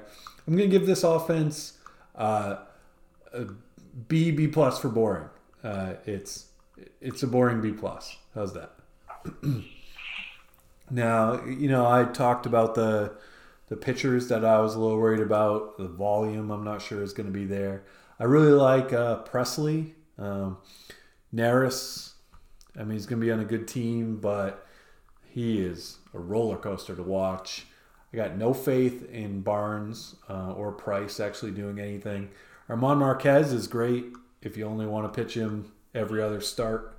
Uh, so let's go with a C minus pitching, B plus offense. I think he's going to be all right if his pitcher if his pitchers pitch six innings. We might have a playoff team here. I'm going to need a drink after talking that much. You think Zach is a playoff team? Is that what you said? Yeah, his offense is good.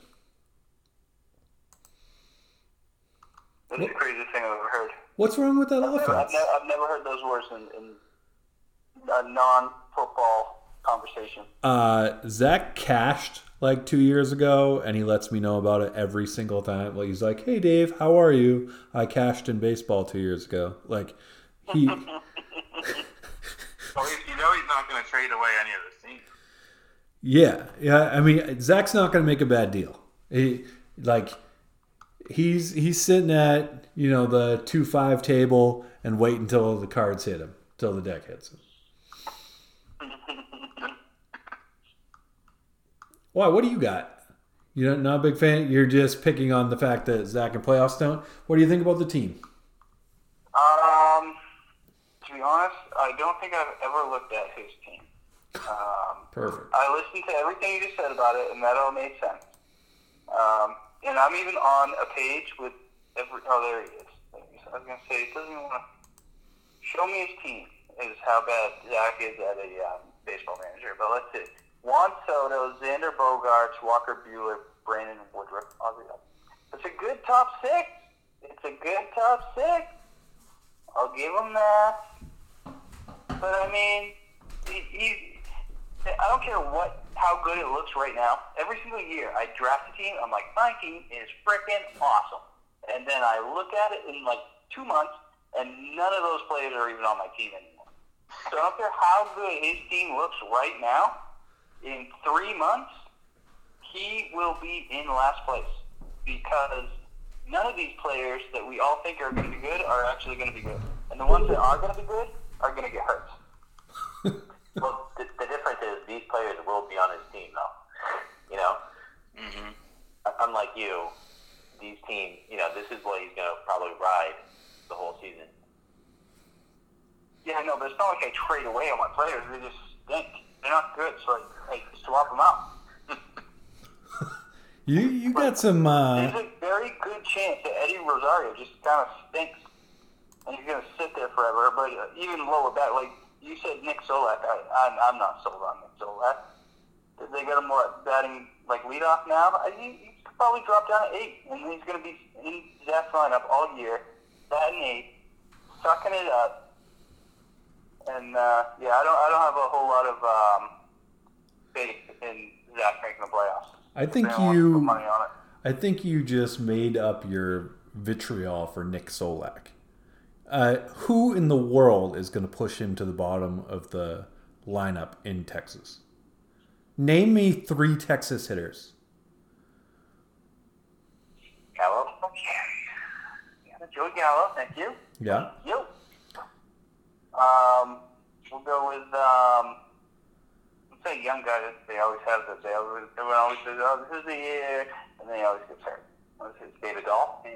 Come on, man. No, no, that's not who I was thinking of. Is An- Anderson Um, right? no, he's been like a young guy forever. I don't Andrus like, Andrus is on Oakland. not it. What's that? Andrus is on Oakland. Oh, Elvis Andrus, yeah. Oh, did uh, Chris Davis get drafted? No. No. I mean, you have a computer in your hand. So, in well, in other words, in other words, I mean, I seven guys that you can't name are going to be the ones that push Solak out of the second. Yeah, probably. Yep. Uh, we got Isiah Kiner-Falefa, right? Is their third baseman catcher combo, right? Is he still catcher eligible? No. Um, uh, David Dahl, as uh, Joel mentioned. They got Leody Taveras. Um, yeah. See, I got, I got. That's it for you. I have more faith in the Texas Rangers than I do in Zach. How's that? How's that for you? Okay. All right. All right. Moving on. Wayne. Um, I think I think I get next. I think uh, I think we're up to Wayne, yep. and um, whoever I reviewed really got the short end of the stick because I did not put the uh, effort in that you guys did. I've been very impressed. I've just been like enjoying myself listening here. But I did uh, best worst, and I graded the offense, graded the uh, the pitching. Um, he started off pitcher pitcher. He went to Grom and Bauer, two solid arms. I guess he's already having second thoughts because he's trying to get rid of Bauer. Um, I can. I was a little surprised when he picked Bauer. I figure if you get Degrom, that's like the one guy, probably one of three guys. You could probably do that with Cole and Bieber too, but that's the guy where if I had Degrom, I take like maybe a Glasnow or, or a Ian Anderson type guy just for the innings, and then just flood it with relievers because Jacob Degrom is the best. He's, he's like literally the best ever. So right off the bat, I got his pitching as an A plus because you can't have Degrom on your pitching staff and screw it up. He is like a uh, he's like a get out of jail free card. So that's a great start. Degrom, Bauer, uh, I'm in. He, he goes DJ LeMahieu uh, with his third pick. Um, I don't know if someone like uh, Pete Alonso was available there for him or something like that. Someone that just really brought the bat, you know, like pop wise. I know DJ LeMahieu is going to hit, and he, even his OPS is solid. But um, I'd really, really, really be looking for with some bombs there. Um, but he did make up for that right after that. He went Jose Abreu and Tim Anderson. Very solid, very solid. In the sixth round, he has my worst pick of his draft, which is Teoscar Hernandez. He's so. Uh, you talked about projections earlier. I haven't really looked at those. I feel like Teoscar Hernandez is someone that's like projected for something way better than he's going to do. Way better. He's probably projected for like I don't even know, 30 bombs or something. I don't think the playing time's going to be there. I don't think uh, his spot in the order is going to be where you want him to be. I didn't want a lot of pieces of Toronto's offense. I know they're going to be good, but it just seems like they're all the exact same amount of good, and I don't know what they're to do there. They're all young, they're all good, and they all do a little bit of everything, you know, but I just wanted to kind of stay away from that. So I, feel, I felt like he um, maybe he didn't reach for Teoscar Hernandez, but uh, that's not what I would have taken. Um, he took a catcher early. He took Salvador Perez in the eighth round. I don't really have a problem with it. I feel like catcher is one of those positions where you either spend and you get someone that can play every single day, or you, you just forget about it. And maybe you pick someone up, maybe you leave it blank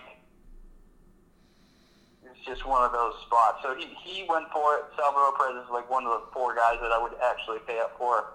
He's legit. He's legit. Um, he got Stanton in the 10th round, which was my uh, best pick. If he's in there, he's going to mash. And uh, if he's not in there, you get someone else in there. That's all, that's all there is to it. And uh, he threw out a couple flyers late that I like. Jesse Winker um, in the 22nd round. That, that looks pretty good. I don't know where he's hitting in that order, but I imagine it's like one or two, maybe. That is the case, that's a steal. I like Dustin May. I don't know what his role is going to be, but he is amazing. Tall and lean, and he's got a great name. He throws heat. And haircut. Hair. Um, yeah, pretty solid team. He went Sixto Sanchez. I know. He, I think he has him last year. So um, probably a little little biased there to get him again. He, he's like another one of those guys we've been talking about all night because there's so many of them that aren't going to have the innings at the end of the year or the quality starts throughout. But there's so many of those guys that like, other than like the top 20 pitchers or something, there's like a huge bucket of guys, huge bucket of guys that are going to get a few quality, you know, starts, but um, they sh- should be valuable in, in Ks and ratios. So, yeah, I like his team. I like his team. I gave his uh, offense a C plus, and his pitching an A plus. So, Playoff team? contend. What's that? Playoff team? Uh, yes, I believe he was. Was he in the, in the playoffs last year? I think he got the sixth seed. He did. I think so. I could be wrong, but no, no. Uh, didn't your brother get the sixth seed? I think my brother made playoffs. I don't think he made playoffs. But um, yeah, I mean, you look at his offense. I gave him a C plus. I gave him a C plus. He probably could have been like a B minus because although I don't like a lot of his hitters, they all do have like a good role. Like Leody Taveras, you see, said he's leading off. Um, you know, they all, for the most part, they all have a good role. I don't know what Gavin Lux, what the plan is for him. Is he starting right away? Second base? I think they're gonna mess with him because he's got Chris Taylor and they got Muncy and they just the Dodge Dave Roberts just overcomplicates everything. I know. Okay, well then maybe forget what I just said about everyone having a, a solid role because Well, but he's got LeMahieu that he can oh, slot in at second too. So But yeah, uh, if anyone else has his team pulled up, uh, feel free to say anything because I, I didn't put a whole lot of time into um, looking at these. I would just like to uh, note that Dustin. I agree that Teoscar, Teoscar Hernandez is probably overhyped and uh, isn't going to live up to the drafting. But the fact that you haven't looked at his projections, nor nor nor know where to find his projections, but disagree with the projections, is got to be Well, I mean, my, I had Twin my- TV in the sixth round, I would have him as like a sixteenth rounder. You know what I mean? I'm just saying that you disagree with something that you Well, the don't. worst part is he was spot on. Like he was like, oh, he's probably projected for like 30 home runs, it's 33. I thought, he has to be to be to be rated that high. It's just crazy. Know, all my um, projections that I have in my head are all, are all FantasyPros, and I don't know if ESPN uses the same ones or not. But um, I, di- I haven't really looked at other than just staring at my team with, with a shit-eating grin on my face. I haven't really spent a lot of time on ESPN website yet. I just thought that was funny. I, I got a kick out of. That is funny. It is pretty funny, and it, that is much me, right? I'll find a I'll find a way to argue about anything, even if it's with myself that I have no idea what I'm talking about. Do you have Joel as well? Uh, nope. No, I have Wayne. and I think uh, Art was next, right? Oh, Joel's right, because Joel's no. Was Art next? I can't. It's impossible to follow with the draft because of. I know. Well, I, Wayne was I seven. Okay, so Joel dressed to seven. Okay, no, I don't know who has Joel. Antz. I have- there's only four I of have- us. I have Joel. You guys ready for it? Um, when you are. Um, I'm ready. Um, so we all, I mean, we all talked about the obvious. He he took three top pitchers with his first three picks. So we kind of have to see where he's going with the strategy. And I kind of figured, you know, he's going to get quality starts, maybe ratios if they, you know, stay down. Uh, K's are reachable because he he can stream a couple pitchers in those empty spots. So I'm thinking, you know, best case he gets four out of five pitching categories, almost locked up, you know, going in. Um, but then you like you look where he went with the offense after that, and um, let me just pull up his team real quick. I just had him here. Um, Nelson Cruz at DH. So don't get me wrong, I love Cruz, and he's you know big power guy, but I feel like util- utility guy is locking up your versatility really early, especially if you don't have any. Uh, he's your first, you know, offensive player. Um, so then you look down and you, he keeps going offense, which he had to do. Um, Yastrzemski, I know you guys really like him, and maybe I'm just bitter because he used to be an Oriole, but um, I'm not sold on him. Um, but so then I was looking. He got Paxton all the way down in the 16th round, and uh, from what I was reading, my whole like one day of research uh, that I did before the draft, um, that he looks really good this spring and his velocity is up. Um, but then I thought to myself, you know, why does Joel need Paxton at this point? Um, he's got three top pitchers, unless he's you know setting himself up for trade, which and I'll talk about later. Um, he could have went with a guy like Lux, which uh, we were just hit on that he may or may not be in the lineup every day. But um, Haniger was there, Jimenez, which we talked about, was there. Um, just kind of to give him a little more offense because I feel like he didn't need pitching at that point. Um, but you know, that's just my take. I feel like his best pick was Joc Pederson. Uh, you know, he's in Chicago now. He got him at 152 overall, and I feel like he could be a 30 home run guy. You know, if the Cubs line up, if Rizzo hits and Bryant hits like they usually do, um, with Baez in there, you know, he could get 100 plus runs at the top of the lineup. And I think for what I was reading, he was batting, you know, second, I believe, in, um, during the spring. Um, worst pick, I said Bieber, just because I was mad that he took him before me. But also, I mean, also that like, I mean, we talked. We we're going to talk about this probably all year long about the Cole Bieber back to back, and you know, I was I talked with Dave so much about that, you know, tenth pick, and I was like, oh, Bieber has to drop, Bieber has to drop, and we were sold that Joel was taking Cole, and you know, when I saw Bieber fly off the board first, I was like, what the fuck? Like, how how is he not going to take Cole now? And then he takes Cole too, and I was like, well, shit, like this is uh, throwing like the whole draft off for me because I was, you know, my whole thing was pitcher hitter, and um, so I I do feel like at some point Joel trades one of the two um, or Nola. Um, but you know, if we all stick together, like Dustin said, and um, kind of hold tight and don't trade with them, then Whoa, hang on, hang on. That, that's legit. top No, three. Uh, Or I'm not playing. not be a thing. I mean, This is not I recorded mean, one of- collusion. One of us. There is no recorded collusion here. We, we like trading, so somebody's gonna somebody's gonna um, bite. Um, You guys are gonna want to trade with me.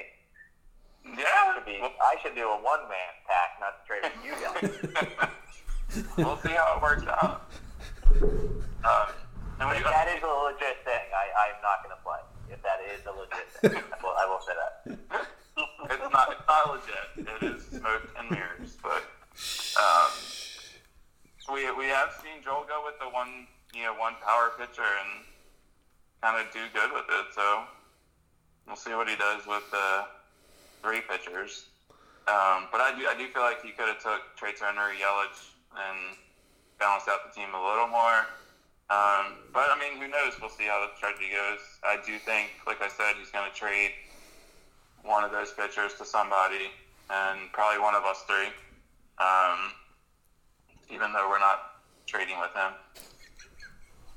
it's not a it's not a real thing, Joel. Don't worry. Um, but I, I did I that was my outlook basically. Was Joel was going to trade for some trade some of his pitching for offense. I don't know where he's going to finish, but I know he's going to trade some of his pitching. I don't think you can go a whole season with those three pitchers and not have the offense that you need to compete. And that's just my take. That makes a lot of sense to me. It's not even only that that he went those three pitchers. He also went Greinke. Greinke Yeah. picked up another spot, and it's like he kept on saying it's a you know it's a steal in the sixth round, but maybe in those mock drafts it is, but when all these offensive players are getting taken, you got to get them, or else they are not going to be there. Yeah. I thought that was crazy that he took uh, Greinke when he did. Uh, not that I think Greinke's a bad pitcher. I think he's fine, but you don't need him. He's probably going to hurt your ratio. I mean, he's an excellent pitcher. Yeah, I think there's.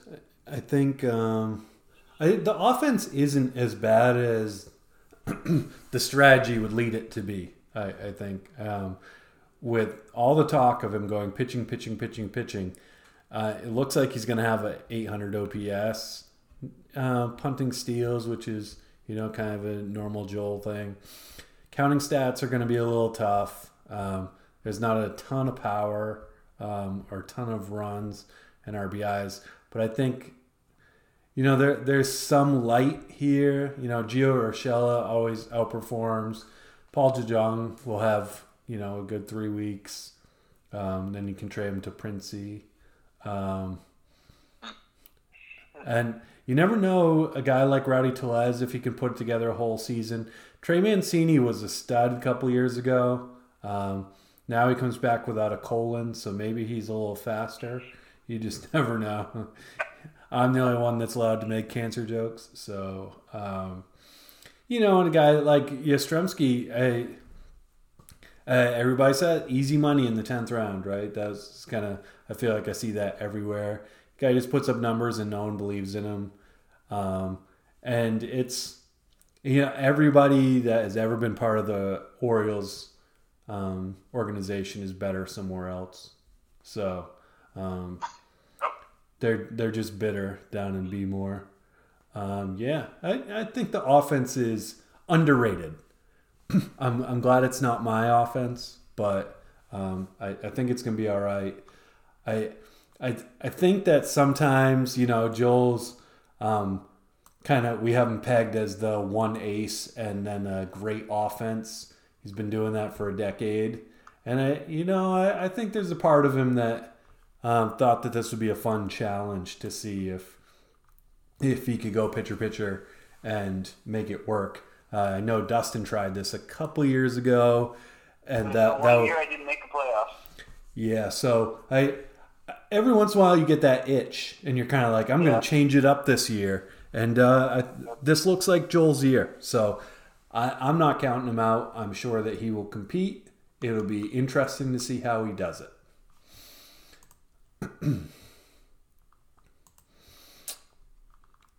Anything else, Joel? You got any defense? Uh, no, I mean, I definitely wasn't planning on going a third pitcher in a row, but um, I had Nola ranked probably like 19th or 20th, and at 31, he just looked too good to pass up.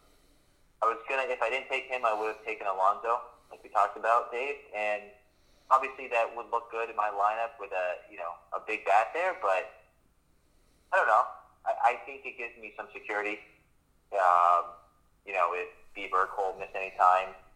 And, I mean, there's no way I'm streaming. You know, I, I don't need to stream. So I can stream hitters all year. Um, that's kind of my, my thinking.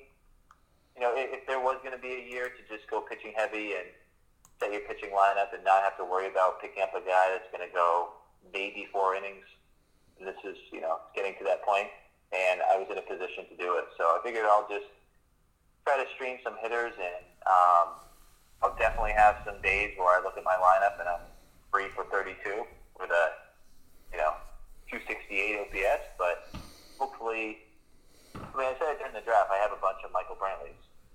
So, you know, if I can squeak out a couple of hitting categories and hopefully win, you know, four pitching categories most weeks, then I don't know, might be there in the end. Who knows? I think you're going to probably trade at least a pitcher, maybe probably two. Um, but if you don't, you will not lose a pitching category all year. You'll, you'll win five every single time. Because you're, you're, um, your relievers are stacked too. Absolutely stacked. Devin Williams is, he's freaking awesome. I mean, you don't think that your strategy against his team, Dustin, would. I think that he'll beat you in save holds. Well, that's me going out on a limb. that he'd beat you in save holds when you're punting save holds. Um, Well, I'm only going to do this for probably a couple of weeks too. I just wanted uh, probably when Wander Franco comes back, I'll just put together a, uh, a relieving staff and, and try to contend a little bit. I'm just There- saying. There's some. I want to see which pitch, which starters are going to be good, so I want to throw a couple extra darts, and uh, I, it allows me to do that with some hitters too. So it's not going to be all year, but uh, yeah. I'm just saying that's how you compete against a fantastic rotation like Yeah. this is with volume. Not you can't. No one's going to be able to match this these pitching, so you kind of have to take Yeah. a different approach. Yeah, I don't care how many starters you throw at it too. I, I still think his staff wins strikeouts. I mean, it is just. I mean, they might win quality Really, starts really too. You know, quality starts are going to be tough this year. This that's going to be a tough category. Mm-hmm. Oh, crazy! I, I, I mean, I said it before, but I, I thought we definitely should have played wins this year. Quality starts are going to be insane. There's going to be like three a week. We'll see. All right, I think Art's up next. Who's got Art? Uh, I do. And I, I think I liked Art the best out of all the teams that I did. I'm trying to think of who my uh, third guy is. Oh, it was Dave. So yes, I did. I like Art's team the best of everyone I did. Um, he maybe he had. What would you say he had? Some RotoWire uh, premium package. Maybe maybe we actually went against like a professional drafter here because this thing is loaded. He started off with Freddie Freeman, uh, went Yu Darvish, Clayton Kershaw, Josh Hader, which I guess in, uh, he had four, one, two, three, holy shit, he had five, six rounders. And he had Yeah. Holy shit! I did. I literally just realized that he had five six rounders. Okay, so he had the first round he went Freddie Freeman. Second round he went Yu Darvish. He did not have a third. So in the fourth round he went Clayton Kershaw, and then no fifth, but five six rounders. He went Peter, Lynn, Cavan Biggio, Javier Baez, and Brandon Lowe. That's that's awesome. That's nuts. So for his best pick, I had uh, Lance Lynn. I mean, I, I talked about um, there might be three quality starts a week. Lance Lynn's going to get two of them. That guy, for, to be in the sixth round is just, I mean, for our league, in a quality star league, he literally probably should have gone in like the third round. He is legit. And uh, he's a heavy guy, so I feel like some guys look, at Lance Lynn like this freaking he's out of shape, screw this guy, he's 40 years old. I see that guy and I'm like, that guy is durable. That guy, and you could get hit, like, a comebacker come back, hit him in the head, he'd probably just graze off his awesome beard. He's a man. He's a man. I would love to have him on my team. So if Art does listen to this and he wants to get rid of some pitching, which he could afford to do, uh, I would definitely like Lance Lynn on my team. Um, he got Javier Baez, so his team ranks up there in the pool meter. Um, very solid, very solid. Some one thing that stood out is he has two catchers. So his worst pick, I had Travis d'Arnaud, who he took in the 14th round, which was two picks ahead of Christian Vazquez. So he had four, one, two, three. He had four 14th rounders. Two of them went catchers. Um, that was pretty. Sometimes that- you need a rookie- backup a kicker. rookie mistake right there. What's that? Sometimes you need a backup kicker. You know. exactly. Exactly. So he's probably going to have to drop one of those one of those guys. I mean, I don't think anyone's going to trade for maybe Christian Vazquez. Maybe all right. If you're listening, trade Christian Vazquez to Adam, and then and then you're fine. He'll take any Red Sox, and he'll give you whoever you want. So that's probably what he's got to do. Uh, he's got um, Austin Hays. Antz, is he any good or no? Uh, Austin Hays is great, man. Yeah. Was he? He came up what halfway last year? Yeah, I mean, he's like a he's a speed guy, but he he can hit for average. He's much of a power guy, but his average stays pretty high. Okay. He, well, we don't we don't play average, so that's good. Yeah, well, I mean, Um, so he took Austin Hays in the 15th round. He took uh, what I'm calling his best pick in the 16th round, which is Aaron Hicks. If he legit that's third for the Yankees, uh, I'm going to be pissed. One, because I have every other Yankee, and that's like the best spot for a fancy guy to hit. Um, so, but he'll probably get hurt in like three days, so that's all right. So Aaron Hicks in the 16th round was big. Mark Canha in the 18th round. That seems very late. That's pretty good. That seems like where uh, Teoscar Hernandez belongs. Um, Nathan Eovaldi. Who knows? You know, he looks good this spring. He's showing some heat. Um, yeah, a very a very good team. And I was wondering why it was so solid. And it's because of all of those six rounders. It's crazy. Because I was looking at them like, he's got Freddie Freeman and Yu Darvish, but no one else really, really stands out. And so I, I was thinking maybe he really, really reached for Josh Hader, but it's just that he had so many sixth rounders. That's crazy. Um, he did get Alex Verdugo, who people seem to be high on. I will never admit to liking him. Um, but if he does hit like two and out, I don't know. Does anyone know where he's hitting? Off, or well, lead, lead off. I no, he's leading off. Right? Kike's leading off. Verdugo's hitting second. Uh, what happened to the Boston Red Sox? Well, Who's Ki- leading off? Kike. Oh yeah, yeah. And I, and I do like Kike. You go from Mookie Betts to what Benintendi. You know, uh, Kike is the number nine. not that bad of a bet. What's that? Kike is the number nine overall best-selling jersey in Major League Baseball. How? Must have a very large family. I'm gonna avoid any um, racial um, mentions. He from one of those countries and they just love him, so they, they just they all buy his jersey? I'm going to avoid any racial comments in this moment. Oh, Moving on, okay. Um, because then- there there's a lot of uh, um, people in this pod who you know don't look like us that'll be listening, um, you know, and probably have differing views. Yeah. Um, my tablet died, so I, I can't look at MNF 15, and I didn't write any notes or do anything. So that is all. Oh, who do you have? You do you have anybody left? I have you left. Oh no. I'll, I'll put it on speakerphone, and I'll look on my phone. Because you, you deserve you deserve something special here. All right, whatever.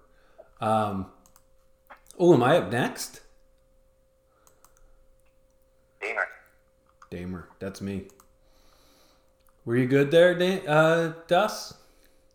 What's that? Were you good with uh, your review of art? You, you're a big fan. Yeah, yeah, I think so. Just uh, welcome to the league, Art. Let's uh, let's have some fun. Don't be afraid to trans- me, trade me Lance Lynn, and then we're all good. Um, Art, if you are listening, don't trade Hader to Dustin. Um, and also, we welcome you with open arms into the Don't Trade with Joel pact. So, Hold the line. Not funny. so if you if you'd like uh, the official membership patch, you just let us know. All right, I got I got some hot takes on Damer. Now, he, if you remember during the draft, he said he was doing the Bob Hardy, and what the Bob Hardy is is he's in a the Hall Family League. What it is is he he just goes best available and generally just follows ADP to a T and just takes the guy at the top of the list and just competes for championships every year. And the reason being is, you know, we mentioned it during the draft, but we all think we're so smart, but these guys are ranked for a reason and they're in their positions for a reason. And, you know, maybe there's a little preference between like five spots, but I know that I'm guilty of jumping rounds and all that. And so what Damer did was legitimately, he just was like, I'm going to take best available all the way through this draft. And this, as constituted, is a playoff team. And I, I think Damer um, is going with the same. I, he's kind of in that same camp as uh, Zach. You know, is there going to be too many changes to this roster? Probably not. Um, but if you start out with a really good roster, you might be able to hold on. Um, let's go through this. So, my boy Trea Turner, I think this is the first time anyone's taken Trea Turner in the first round other than me. And, you know, so he, this was a, he wasn't doing it despite me, but it hurt. This hurt my feelings. Um, then he took Machado second, and I realized that he just wants to hurt everyone's feelings. Um, he, you know, he was just going to go on a warpath of taking everybody's guys. Um, again, he's just going best available here. I don't even think he wanted Machado. Um, Bichette at 33. I, I feel like that's an unpopular pick. Um, I'm not that big of a fan there, but he was ranked high because he, you know, they they're projecting that he's going to put together a 23-23 season with 80-80. I mean, you do that with 800 OPS, and you're pretty solid. You're you're looking like a, you know, Trea Turner puts up about 15 more steals than that, but uh, you're kind of in that category. If if he if he can live up to that, then uh, Bichette's a an underrated stud. He's kind of one of those weird overrated ADP, underrated. If he, or I guess it means he has potential. Whit Merrifield, I feel like this is kind of the Sam um, issue where there's a little redundancy now. Uh, Trea Turner, Bo Bichette, Whit Merrifield, and even that his next guy is Ketel Marte. There's a lot of speed there, not a lot of power. Um, I think Ketel's going to bounce back. I'm actually a huge fan of his, and Damer had him back when he was a stud in 2019. So there was a my guy pick there. Um, in between that, he grabbed Flaherty in the fifth with just around the 57th pick. It, maybe the strategy to putting a great team together is actually just taking the pitchers as they fall to you. I know I just kept on going over pitching, and he got Flaherty in the fifth at 57, Maeda at 81, which is a ridiculous steal. That that's a failure for everybody in the league for not taking that him before. He was so good last year, and I I know that we never really saw it in LA because they had that crazy contract where he wasn't allowed to pitch enough innings to actually get any escalators, and the Dodgers just suck. But he was every bit as good as advertised last year, and then Strasburg followed up. So he's that's a nice trio of pitching that he didn't have to pay up for. Um, so really happy with what he had at that point. Um, it got a little weird late. Like I, I feel like you know, Sonny Gray in the ninth round is probably a little bit of reach. I'm a big fan of his, but um, he's already got a back issue, and he really struggled down the stretch last year. And you kind of wonder if maybe that was the real Sonny Gray. Laureano, uh, he got some value there because he had a tough year last year. Charlie Morton was fantastic last year. That's his number four or number five starting pitcher. That's a nice deep rotation.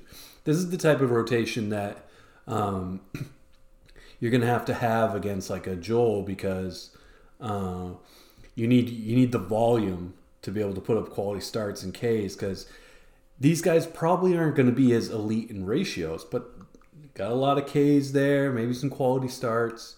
Um, just a really nice deep rotation. He picked back to back Orioles in Ryan Mountcastle and Anthony Santander. I I mean, maybe I don't know anything about the Orioles, I, which is pretty likely. Mountcastle, I know that he was a pretty good prospect, but they have him in as 25 bombs and 85 RBI. Pretty solid. I don't even know if I would have drafted this guy. Um, Santander, they have his 30 bombs and 96 RBI. I, I feel like Santander got the Yastrzemski value, and I know Yastrzemski for some reason, but I don't know Santander. So, um, and then you went CJ Cron, which is way too early, but dude's gonna hit 30 bombs. Um, what I was saying earlier about how it got weird late. There's some like uh, Joakim Soria. I don't know what we're gonna get out. It, Randall Grichuk is he playing every day? Um, Anthony Bass, I think, is gonna be like kind of like the third relief pitcher for the Marlins. Um, Fletcher, he's kind of a solid middle uh, middle infielder guy, but and he's all right if you have a hole there, but Damer doesn't. I don't think Fletcher is starting, so it's kind of like a he's kind of like a hole filler like Cesar Hernandez, but he's not a good bench guy. If that makes any sense, I don't know. I just really I like what he's got going on here. I feel like he let um, the rankings kind of dictate what he's going to do, and ended up with a really nice rotation. Uh, his uh, relief pitchers are so-so, so I'll give them a B plus slash A minus pitching, and uh, I'm actually going to give a B plus for offense. I, I got no issues here. I, I don't know about the who these Orioles are. Um, and if you draft a, a ton of speed, you probably lose a little bit in the power department. But so let's go with the B offense, B plus pitching, and I, I mean that sounds like a playoff team to me. Well, he did get some uh, pitching value there, huh? Yeah, I, I think I think Flaherty was the highest like value pick of the whole draft. yeah. In the Right, fifty-seven. That just doesn't. To me, he's like a. I don't know, thirty-five-ish kind of. well, That's a pretty big jump. yeah, but I His think ADP. Maeda should have gone 40 picks before him, not Yeah, before Flaherty. Yeah, I, I would take my over because my, my gets uh, quality stars too. So I, I'm not a big Strasburg guy, but I mean to catch him at nearly pick 90, I mean those are the picks that you're. I mean, not like Joel, he doesn't need that, but a guy li- like my team, I mean, to pick up one one of those guys right there would have been huge. It, just really good value. I think he he just crushed value with like his first 15 picks, and it really shows. I, there's a lot of depth here. Um, his middle infielder is his strength. You know, that's a tough position to fill this year. And he's got Merrifield, Turner, Bichette, and Marte. It might even be over the top, except that he can put like Merrifield in the outfield. You know, um, Marte is going to play in the outfield. So there's some flexibility there too. So, you know, I just like it. I think he's got a good squad here. I think it's week in, week out, he's going to compete. Yep. Sounded very solid. All right, now it's Antz. Yes, I had uh, Adam, which so I pulled up his team. I didn't realize it during the draft, so I'm like, It's not Adam. This is your Yeah, pick. Adam. No, it's, it's It's me. and his team, right? at my team. No. Yeah, Who yeah. You guys do what you got to do. No, I'm 10. It's me. No, I'm ten.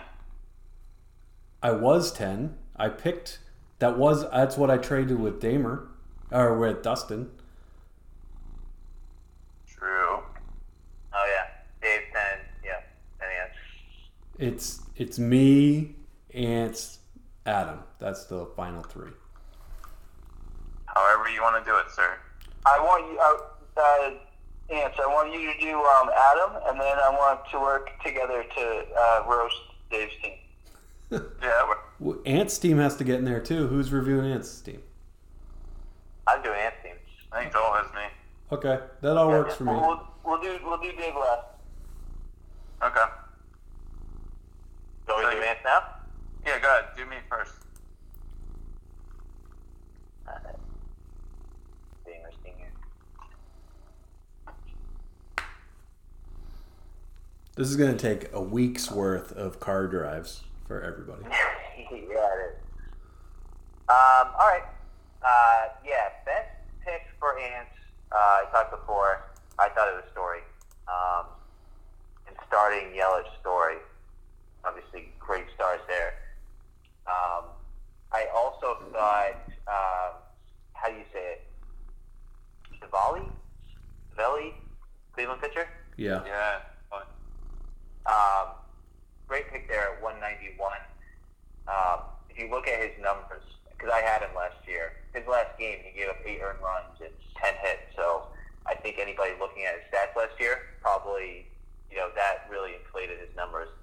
Um, he's another guy that it just seemed like they kept him in sometimes almost too long, but he, you know, he might outpitch what he's projected for as far as, far as quality starts and Ks. So um, very good value there. And then Vaughn um, at 203, and he is going to get outfield eligibility. I think it sounds like right they're going to play him uh, in the outfield for Eloy. Yep. Um, a little bit of an unknown, you know, what you're going to get out of him, but I guess a big prospect and, and somebody that could be, you know, a very solid bat. Um, so great value at 203. The worst pick I had was, and this is kind of a preference to me. I thought you you reached for Robert at uh, at 35. I know it's not um, you know crazy or anything like that. It's uh, you know he could definitely be a a 30-30 type guy. Um, guess when I was looking at, you know, kind of how you, you started putting your team together, and Yelich, to me, is, is a little risky. So uh, you're kind of doubling down on that same type of risk with a with a 30-30 guy. So, um, but I think that's just a preference. I, I'm not particularly high on, on Robert. So he, he could very well pan out there. Um, overall, I, I like the lineup. Um, obviously, when you go Yelich Story, you know you you're to have a, a pretty solid foundation there. Uh, I love my guy Goldie. Um, Robles could be a great pick. Um, he hasn't been, you know, what he's been advertised as a prospect, but um, I know, you know, I've seen write-ups where they're really talking him up, and you know, could he get to 100 runs if he keeps the leadoff job all year? So, um, and then who knows what you're going to get out of Ohtani? You know, he looked like basically the best hitter um, in in all of spring training. So, um, and it looks like Maddon's going to possibly play him when he pitches even. So you'll have a decision to make there that will be interesting. You know, if you're on Sunday and uh, maybe down a run or two and don't necessarily need K's or something, if you can potentially start him as a hitter and not a pitcher even when he's pitching. So um, I have your, your hitting as a B overall, not a, above average. Uh, certainly that could be you know B plus, A minus if, if, if Robert and some of these other guys uh, really pan out. Uh, for your pitching, I had as a C. Uh, you got my boy Scherzer, so um, really like that. Berrios is good, solid, um, high ERA with guy. He, you know, he he'll get you Ks. He'll probably get you good quality starts. Um, he's on the higher end of the ratios. Um, I like uh, Savali. So I'm going to say it from now on. Um, and then it, it kind of drops off from there. You know, looking at uh, the guys like Means, um, Jameson Taillon. I don't know what he's going to do in Yankee Stadium coming back from an injury. Um, Ian Anderson could give you some nice depth and certainly some Ks, but um, he's a little bit of an unknown being a younger player. So that's what I have. I, I have you as a B, uh, B minus overall. Um, really solid hitting, and then you know some question marks with the depth of the pitching.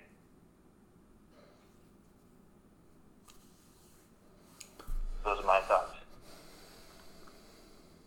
I feel like um, I feel like Antz's team is the one team that I would swap straight up for. I think you have the grossest uh, bullpen Oh yeah. of anybody that I basically has a bullpen zero, going. zero reliever. Basically. You have three Uh, guys with an over 1.3 whip. You Projected. don't like uh, Ian Kennedy? Anytime that you can get a guy, you know, projected for a five ERA and a one three eight WHIP, you got to slot him in there. I mean, if he's closing for Texas, you, I mean, he's fine. I, I don't think he's five ERA bad. I just think it's funny that the projection system hates your your bullpen whip. Your whole team. I mean, Scherzer is awesome, but like uh, Means and Berrios are kind of whip guys too. So like, you're kind of like punting whip. That's kind of that's kind of like a fun thing to. you're like fuck it. Well, base runners all day. Yeah. Sounds like a frustrating team to watch from the from the pitching. You're Oh, just gonna sit there and, and sweat guys on base all all season. I'll take the six runs and three earned runs uh, quality start. that's right. If someone told me to take a guy that was drafted outside the um, second round, past the second round, that would end up being a like a top three pick next year, um, Robert would be my guy. I think It, this guy is the limit for that guy. yeah. Doesn't he strike out too much though? Kyle Tucker is Yeah, like, better. He's like he's like nine years old. Of course he's gonna strike out. He's nine years old, but he's built like Frank Thomas.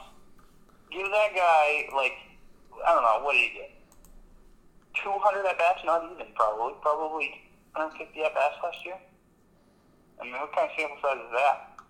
I think you give that guy a year. Either either it gets way worse and he never recovers, or he figures it out and he's just like amazing. Because he's he's gonna steal a shit ton of bats this year too. He's like Mondesi. Like uh, uh, we had this conversation last year too, Mondesi or, or Robert. I think it's insane to draft Mondesi over Robert.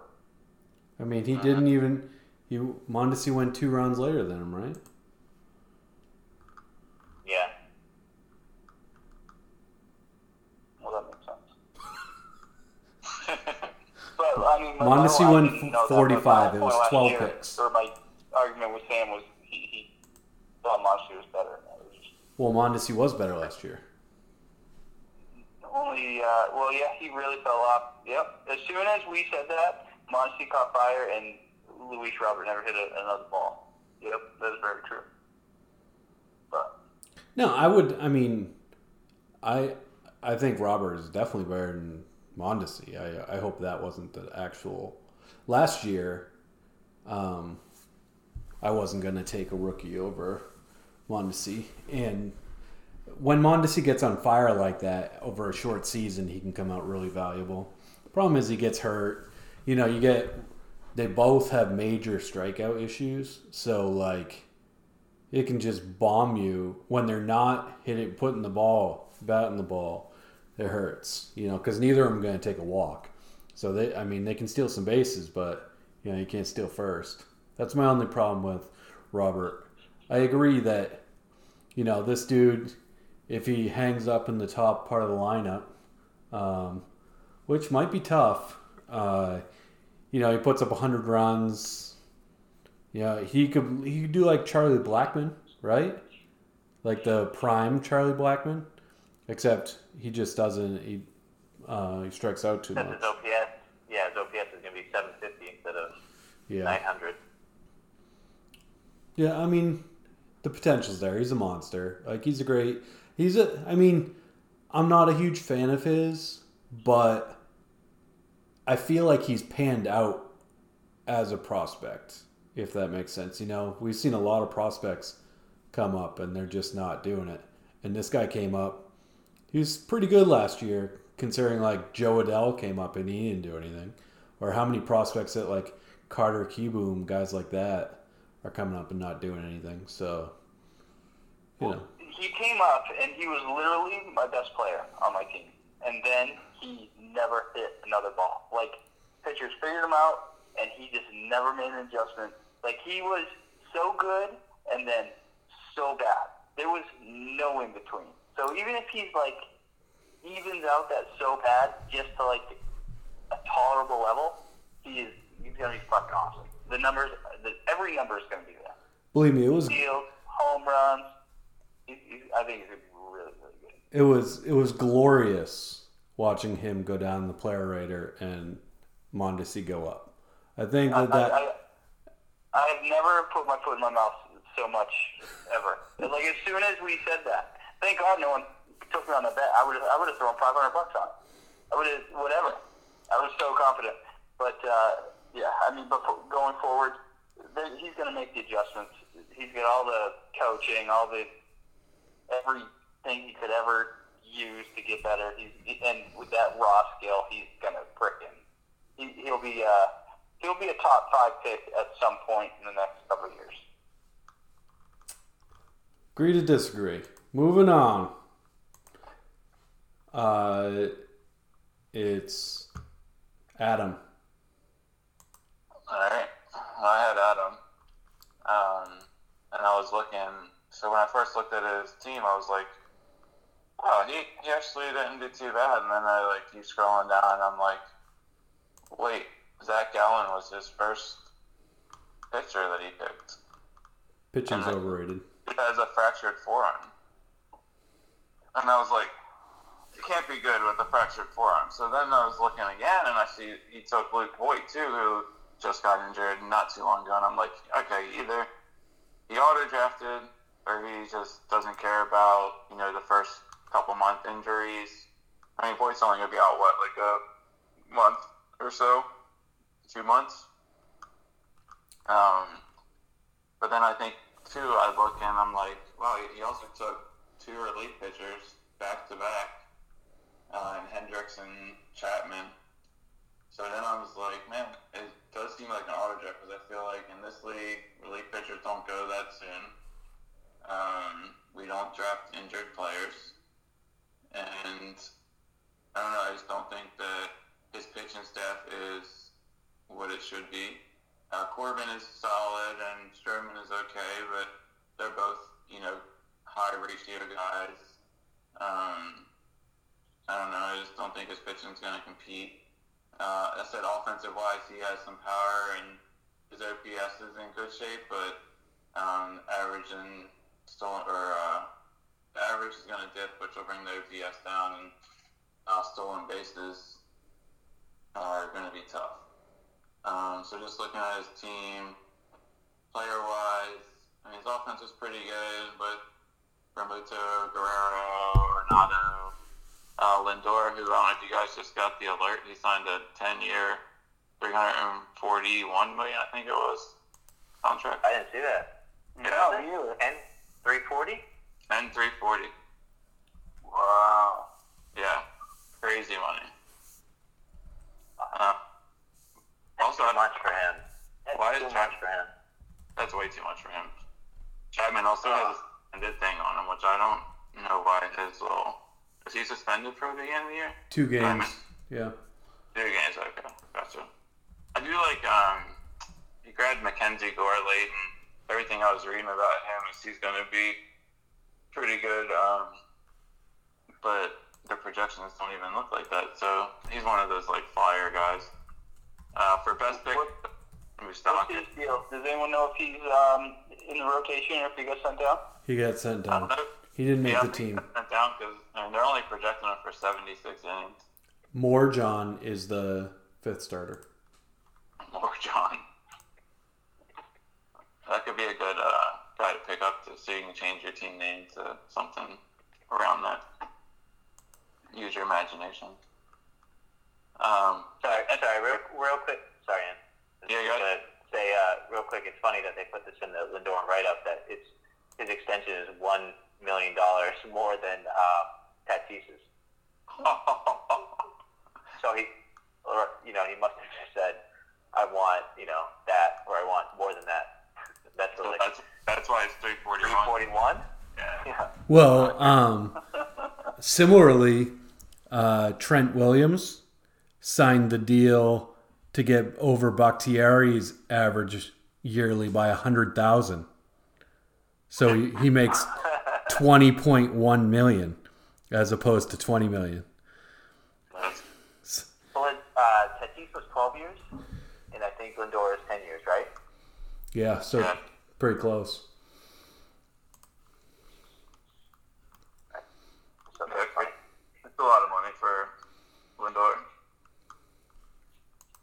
Um, yeah, back to Adam's team. So he took the like always underrated like Moustakas, who I feel like he's always drafted outside the top 100. He always will give you like a you know 875 OPS, you know 35 homers, maybe 100 RBIs, maybe. Um, and you know he's gonna get he has second base eligibility, I believe, right? Yep. Uh, He plays. He plays second base. first base, so and he's gonna get third base. I think isn't he playing third? No, he's playing second. Eugenio's uh-huh. at short, and third is India. Oh, okay. Oh no, maybe no, maybe Moustakas is moving back to third, and India is moving to second. That's, Yeah, I thought, I thought I read something that he was moving back to third. yeah, I think you're right. I think so. We got Suarez playing short. Yeah, that's gonna be some crazy eligibility there for Moustakas. Second, first, third. You got quarter infield, middle infield. Move him all around. Um, worst pick, I did say was Gallen. Um, I, it's just hard to see how a pitcher comes back from a fractured forearm. I mean, and he's the number one, his number one starting pitcher, like first drafted starting pitcher. Um, so I don't know. I don't know what the deal is with that. Do you um, think he just didn't know about Roy and Gallen? I feel, I feel like it, right? Like I feel like you had had to not have known.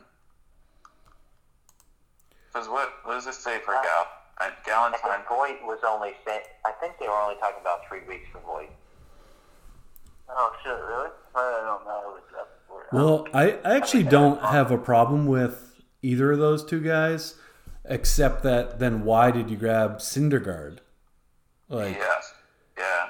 I mean, not that your 25th round matters, but I mean, if you already filled your up your, uh, your IL, there's just you don't generally want to fill up your IL by the 11th round, ideally. Especially not. not You know, Yeah. Dale got drafted, huh? especially Gallen doesn't even have a timetable for return. It says so. Voit is a couple weeks. I just looked. Like they said, he should be up late April. Um, but still, like you're drafting injured players, so it's risky. Who knows if they have a setback or something, you know? Um, but as far as overall outlook, I said that I feel like his team's going to start out down five categories every week, and that being stolen bases, quality starts, Ks, WHIP, and ERA. So playing catch up, you know, isn't quite a good recipe for success. And I predicted him into the bottom three for this year. Um, what division is he in? I don't even know. I think I, I think he's in our division. Oh yeah. mm, nope, I'm wrong. He's in the other division. oh No. yeah, oh yeah, He's in the Ball Stars. Yeah, the Ball Stars. The ball stars. uh, is that really what you named it, Dave? I didn't. Joel did. Oh, that's I named it that. Oh, that's fantastic. Um, Ant, you're gonna have to come up with a team name now. Division name. our our uh, division name is the Grinches Group. The Christian group. Okay. That's not. That's Joel as well, I believe. I did name them. Yep. You jumped out of it. I like it. The Ball Stars representing. Ball stars. That's fantastic. Dave's last. Last but not Yeah. least. Yep. Well, all right. I'm gonna go on speakerphone. Go for it. Right. Hopefully you guys can still hear me.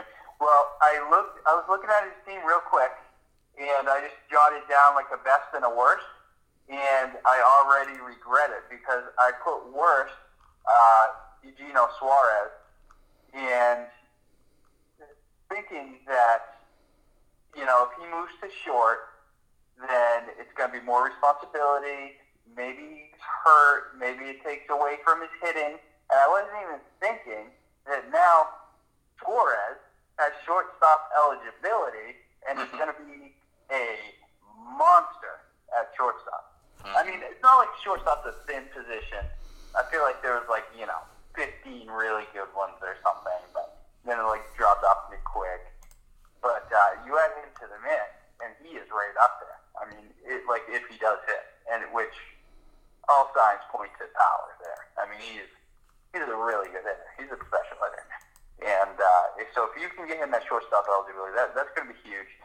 Dave, do you already have a, a few shortstops on your team? I got um, I have Correa now. That can play short as well. Okay, so you you think you might trade one of those guys? Pro- probably, huh? Knowing you. He just called Suarez t- Torres, right?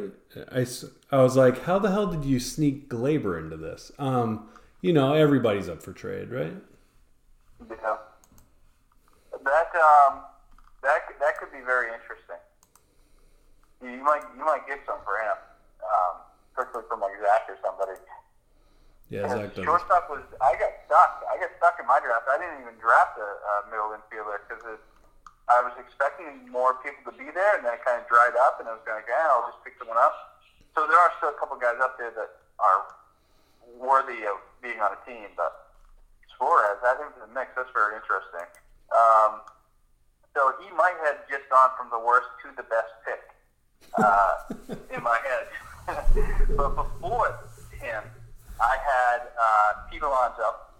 You got him in the third round. I was, I would have been all in on him in, in the fourth when it came to me um, instead of Glasnow. He he he hits he hits balls a long ways, and that's a lot of fun. Those are the type of guys you want on your team. Um, and he hits a lot of them. I, be- I believe in that rookie year. I believe all of it. Even last year was like a down year, and I still feel like he had like 14 bombs. Um, I also had Ian Anderson as one of your best picks because I was eyeing him too. His ratios were fantastic last year, and in this year where I'm kind of like almost punting quality starts, um, he he was certainly on my radar. Um, so running down your picks, you started off the draft with Cody Bellinger and Jose Ramirez, and then Kyle Tucker, Pete Alonso, Eugenio Suarez, Yordan Alvarez, Max Muncy, Yoan Moncada, Rhys Hoskins, Ian Happ. That's a lot of hitters. that is a lot of hitters, and they're all pretty damn good. You almost, uh, I don't know if anyone else saw the gif of his home run. I don't know, maybe two, three days ago in spring training, he hit, he hit a moonshot, and it was a Ken Griffey-esque swing. It literally looked like Ken Griffey Jr. And uh, I really regretted not getting a piece of him because it was so smooth. It was so so much fun to watch, and um, literally like a number one prospect for a few years.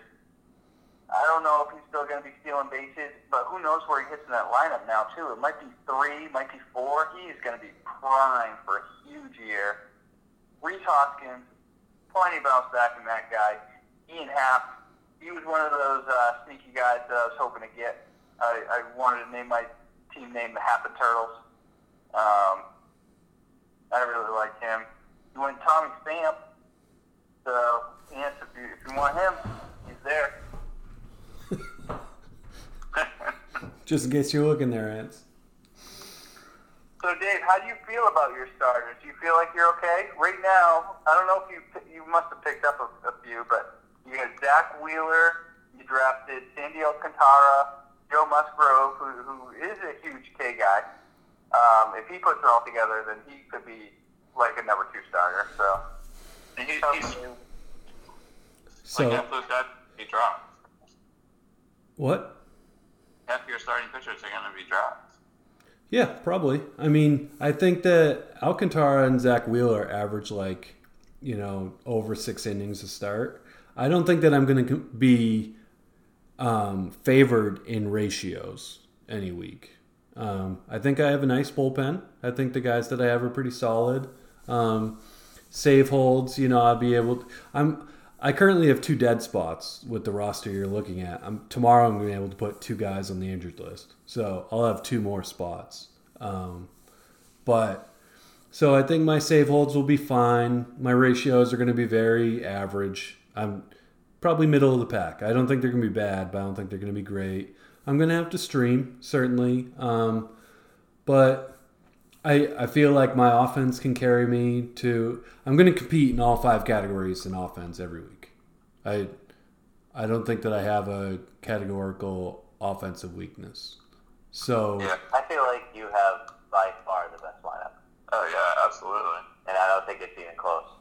So I think with that start, then I then if I'm competing in pitching, you know, I hopefully early in the week, maybe I if I get blown up on Tuesday, then I stream like crazy. Or if I say you get a good 20 innings in on Monday, then maybe I take it light with relievers. You know, I'm gonna have to play some strategy pitching wise, but if my starting if I had Carrasco right now, right, with Wheeler, Alcantara, Musgrove as my four, and then streaming off of that, I'd be all right. I'm not going to try to convince you that my starters are great. I'm not going to say that I'm in the top half. My starting pitching rotation is in the top half of the league, not even close. But Carrasco come if he comes back and he's good, that's a big boost for me.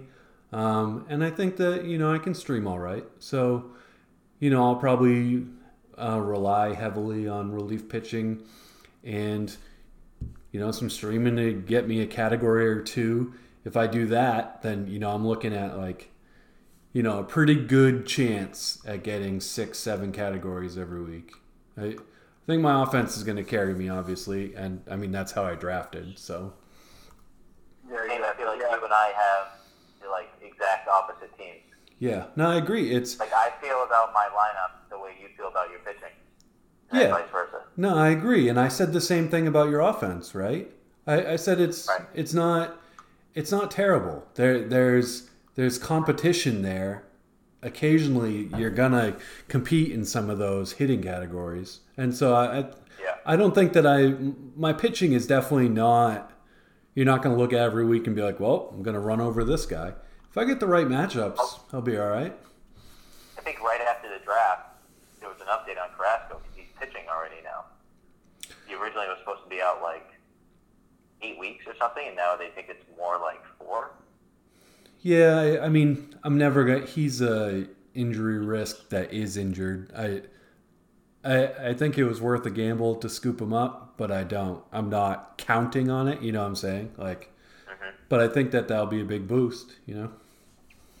Yeah, I like what you're doing with the injured players there. You picked up Valdez. That's um, it's a nice little touch. I see what you're doing over there. Yeah. So I mean, I'll be right. I mean, I I don't even know Logan Webb and Trevor Rogers. I don't even know who these bums are, but they had huge spring trainings and they got nice week one matchups.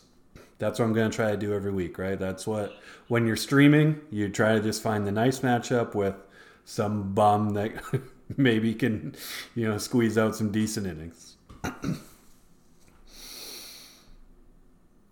this is the longest. uh, have your offense graded at, at an A plus, and your pitching graded as a C.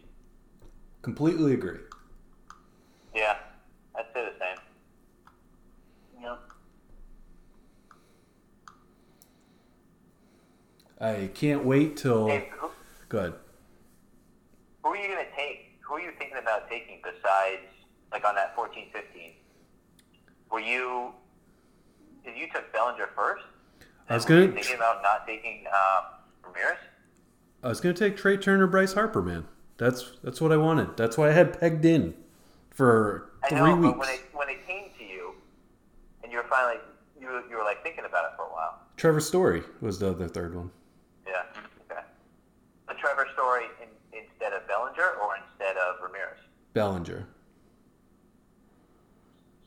I think Jose Ramirez warts, you know, without Lindor is scary, but I mean, he's got to be one of the top 30 30 guys, right? I mean, even when he was Oh, absolutely miserable that one half of the season there, he still had 30 stolen bases that year.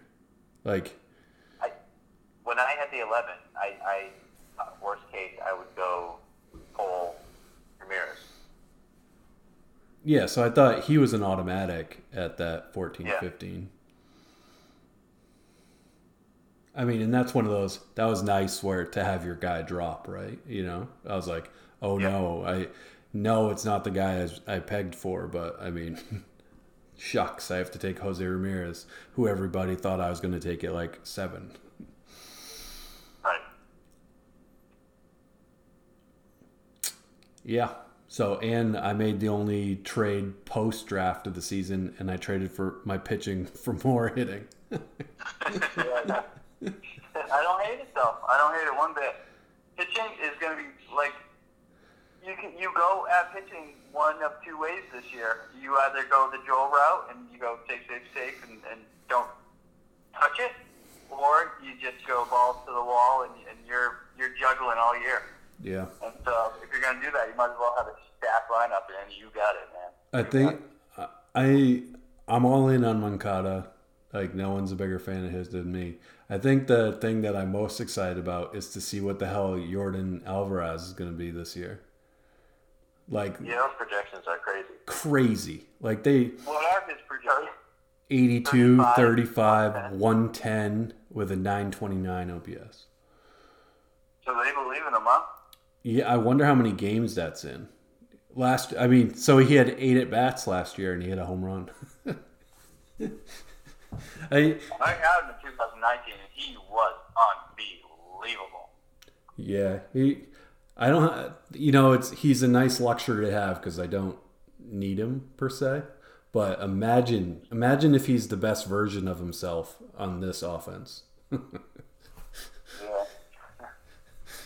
Yeah. Hey, it's officially opening day. Oh, yeah, God. look at that. Nice. Oh, it is. Wow. Well, happy opening day, gentlemen. This is the longest podcast I've ever recorded. Hopefully, it saves correctly and uploads well. Yes. Um, is there anything else we want to add? What do who do you think? You looked at the rosters. We just went through everything. Do we got playoff teams? Do we got winners? What are we doing? Same as every year. It's going to be Dave, Joel, me, and Ant. Ah, the people on the, the the only champions in the league. Yeah. Yeah. Yeah, I, I would tend to agree that. I don't know. I'm trying to think of. Um, going through us. I think Dave's favorite to win. I would say right now. I put Yeah. your team as favorite to win. Um, I feel like I'm a big question mark this year. which helps my uh, favoritism. it definitely helps. It definitely helps my odds that you're a question mark. I think I think Dustin's up there. I think Dustin's like a, you know, a, in some degree, a poor man's version of your team, Dave. I agree. I agree. I agree Or, completely. or, or, or I should say, a, a slightly lesser version of your team. It's a shorter version. It is. I don't, I don't, I don't, I'm okay with that. I'm okay with that. I really, uh, I don't think I did myself too many favors with my, my pre-draft trades. yeah. What's your strategy going to be next year? Like, what did you learn from this year? In the My- pre-draft trades, are you guys going to be less active? Next year, I am going to just get a high pick from the get-go so I don't have to trade for it. My strategy was to get as many picks before the sixth as possible. So you'll see that I I had two, four, I had seven picks through the first fifty nine picks. So it, it was painful going from sixty to eighty seven not picking, but I felt like I'd have a really nice core at that point. And then when I got to 87, I still was able to get Moncada and Hoskins, and I was through the roof. So, but yeah, so that's what I tried to do was consolidate as many picks in the top. You know, I, I got five in the top 40. So that was at at pick 39, I already had Bellinger, Ramirez, Tucker, Alonso, and Suarez. 39 picks in. So w- that was a pretty good start. Pretty happy with that. Yeah, yeah, definitely. I mean, I I feel like if with your team, if at 31, if you had Alonso, I think we'd have a different. I know there's a lot of other movement after it, right? There's a lot of things that change based on if you take an Alonso or a hitter instead of Nola, you know, um, balanced out a little bit better. But it's funny how you and I, we both committed to our we're like, no, I'm staying here. I'm going down this road. This is the way it's going. You know, neither of us swerved back for balance. Right. No, yeah, you could. Uh, yeah, that's why I said it's such a mirror image because you could, you could say, okay, you know, you should have taken Kyle Tucker. You sh- should have taken a Nola type. Well, we just talked about Yordan Alvarez, right? At 58. Okay, so at 58, I could have. Let's see. So that is the fifth round. So instead of Alvarez, I could have taken. I guess there wasn't any pitchers that was like Hader went after that. Lance Lynn, Lance Lynn would have been a great addition. Um, Yeah. I probably would have been reaching a little bit for Burnes or Ryu, but those are still. I could Ryu. You could take him in the fifth, and that's not too bad. I mean, he's been fantastic. You know what? I, I you guys screwed up my draft completely. I had Ohtani going in the sixth originally if I had drafted my guys as I wanted to, because my plan was that, well, if I'm not going to take pitching, at least one of my hitters pitches. so, You're hitting so good that you have the best. So that was my plan. first pitcher hits 30 bombs. That was my plan was to, you know, well, maybe I don't have a whole pitcher. I like how we all planned on taking Ohtani. The, the ceiling is just so high. I think every baseball fan is rooting for Ohtani. He's just, it's just fun. Yeah, it's so it's great. He's good if you watch him. I had him two years ago when he came back from the Tommy John and was just a hitter. Yeah. And he steals bases. Yeah. He goes oppo. I mean, he is just. He, he just looks like a Size. great He, Yeah. He looks, Yeah. he looks like the stud, like high school player or college player that's just, you know, so much better than everyone else. Like he's so comfortable. Right. He can just do everything. Like he he like doesn't fit in because he just he's like good at every everybody's kind of just like, "Oh yeah, well I specialize in this." And he's like, "Oh, I can do that." You know? Like I'm just waiting next year for him to be like, "Yeah, I picked up a knuckleball cuz I was bored." Yeah. Yeah. They, yeah, he they, could- he could be a play first rounder bit of year. Yeah, in the off season, he's like doing bicycle kicks and stuff. Maybe he picks up lacrosse. Yeah, he's like Maddie. Yeah. Good at everything. The only the only nice thing we said about Maddie all night. All right. On that note, it's time to go to bed, man. Yes. Hey, good luck today. Um, none of you are going against me, right? I'm going. Me I'm, and Dustin, though. I'm going against Adam. So good luck to all of you guys on your matchups. I look forward to beating you in future matchups, and we will do this again. Was a pleasure. Sounds good. Good time. All right, gents. Right?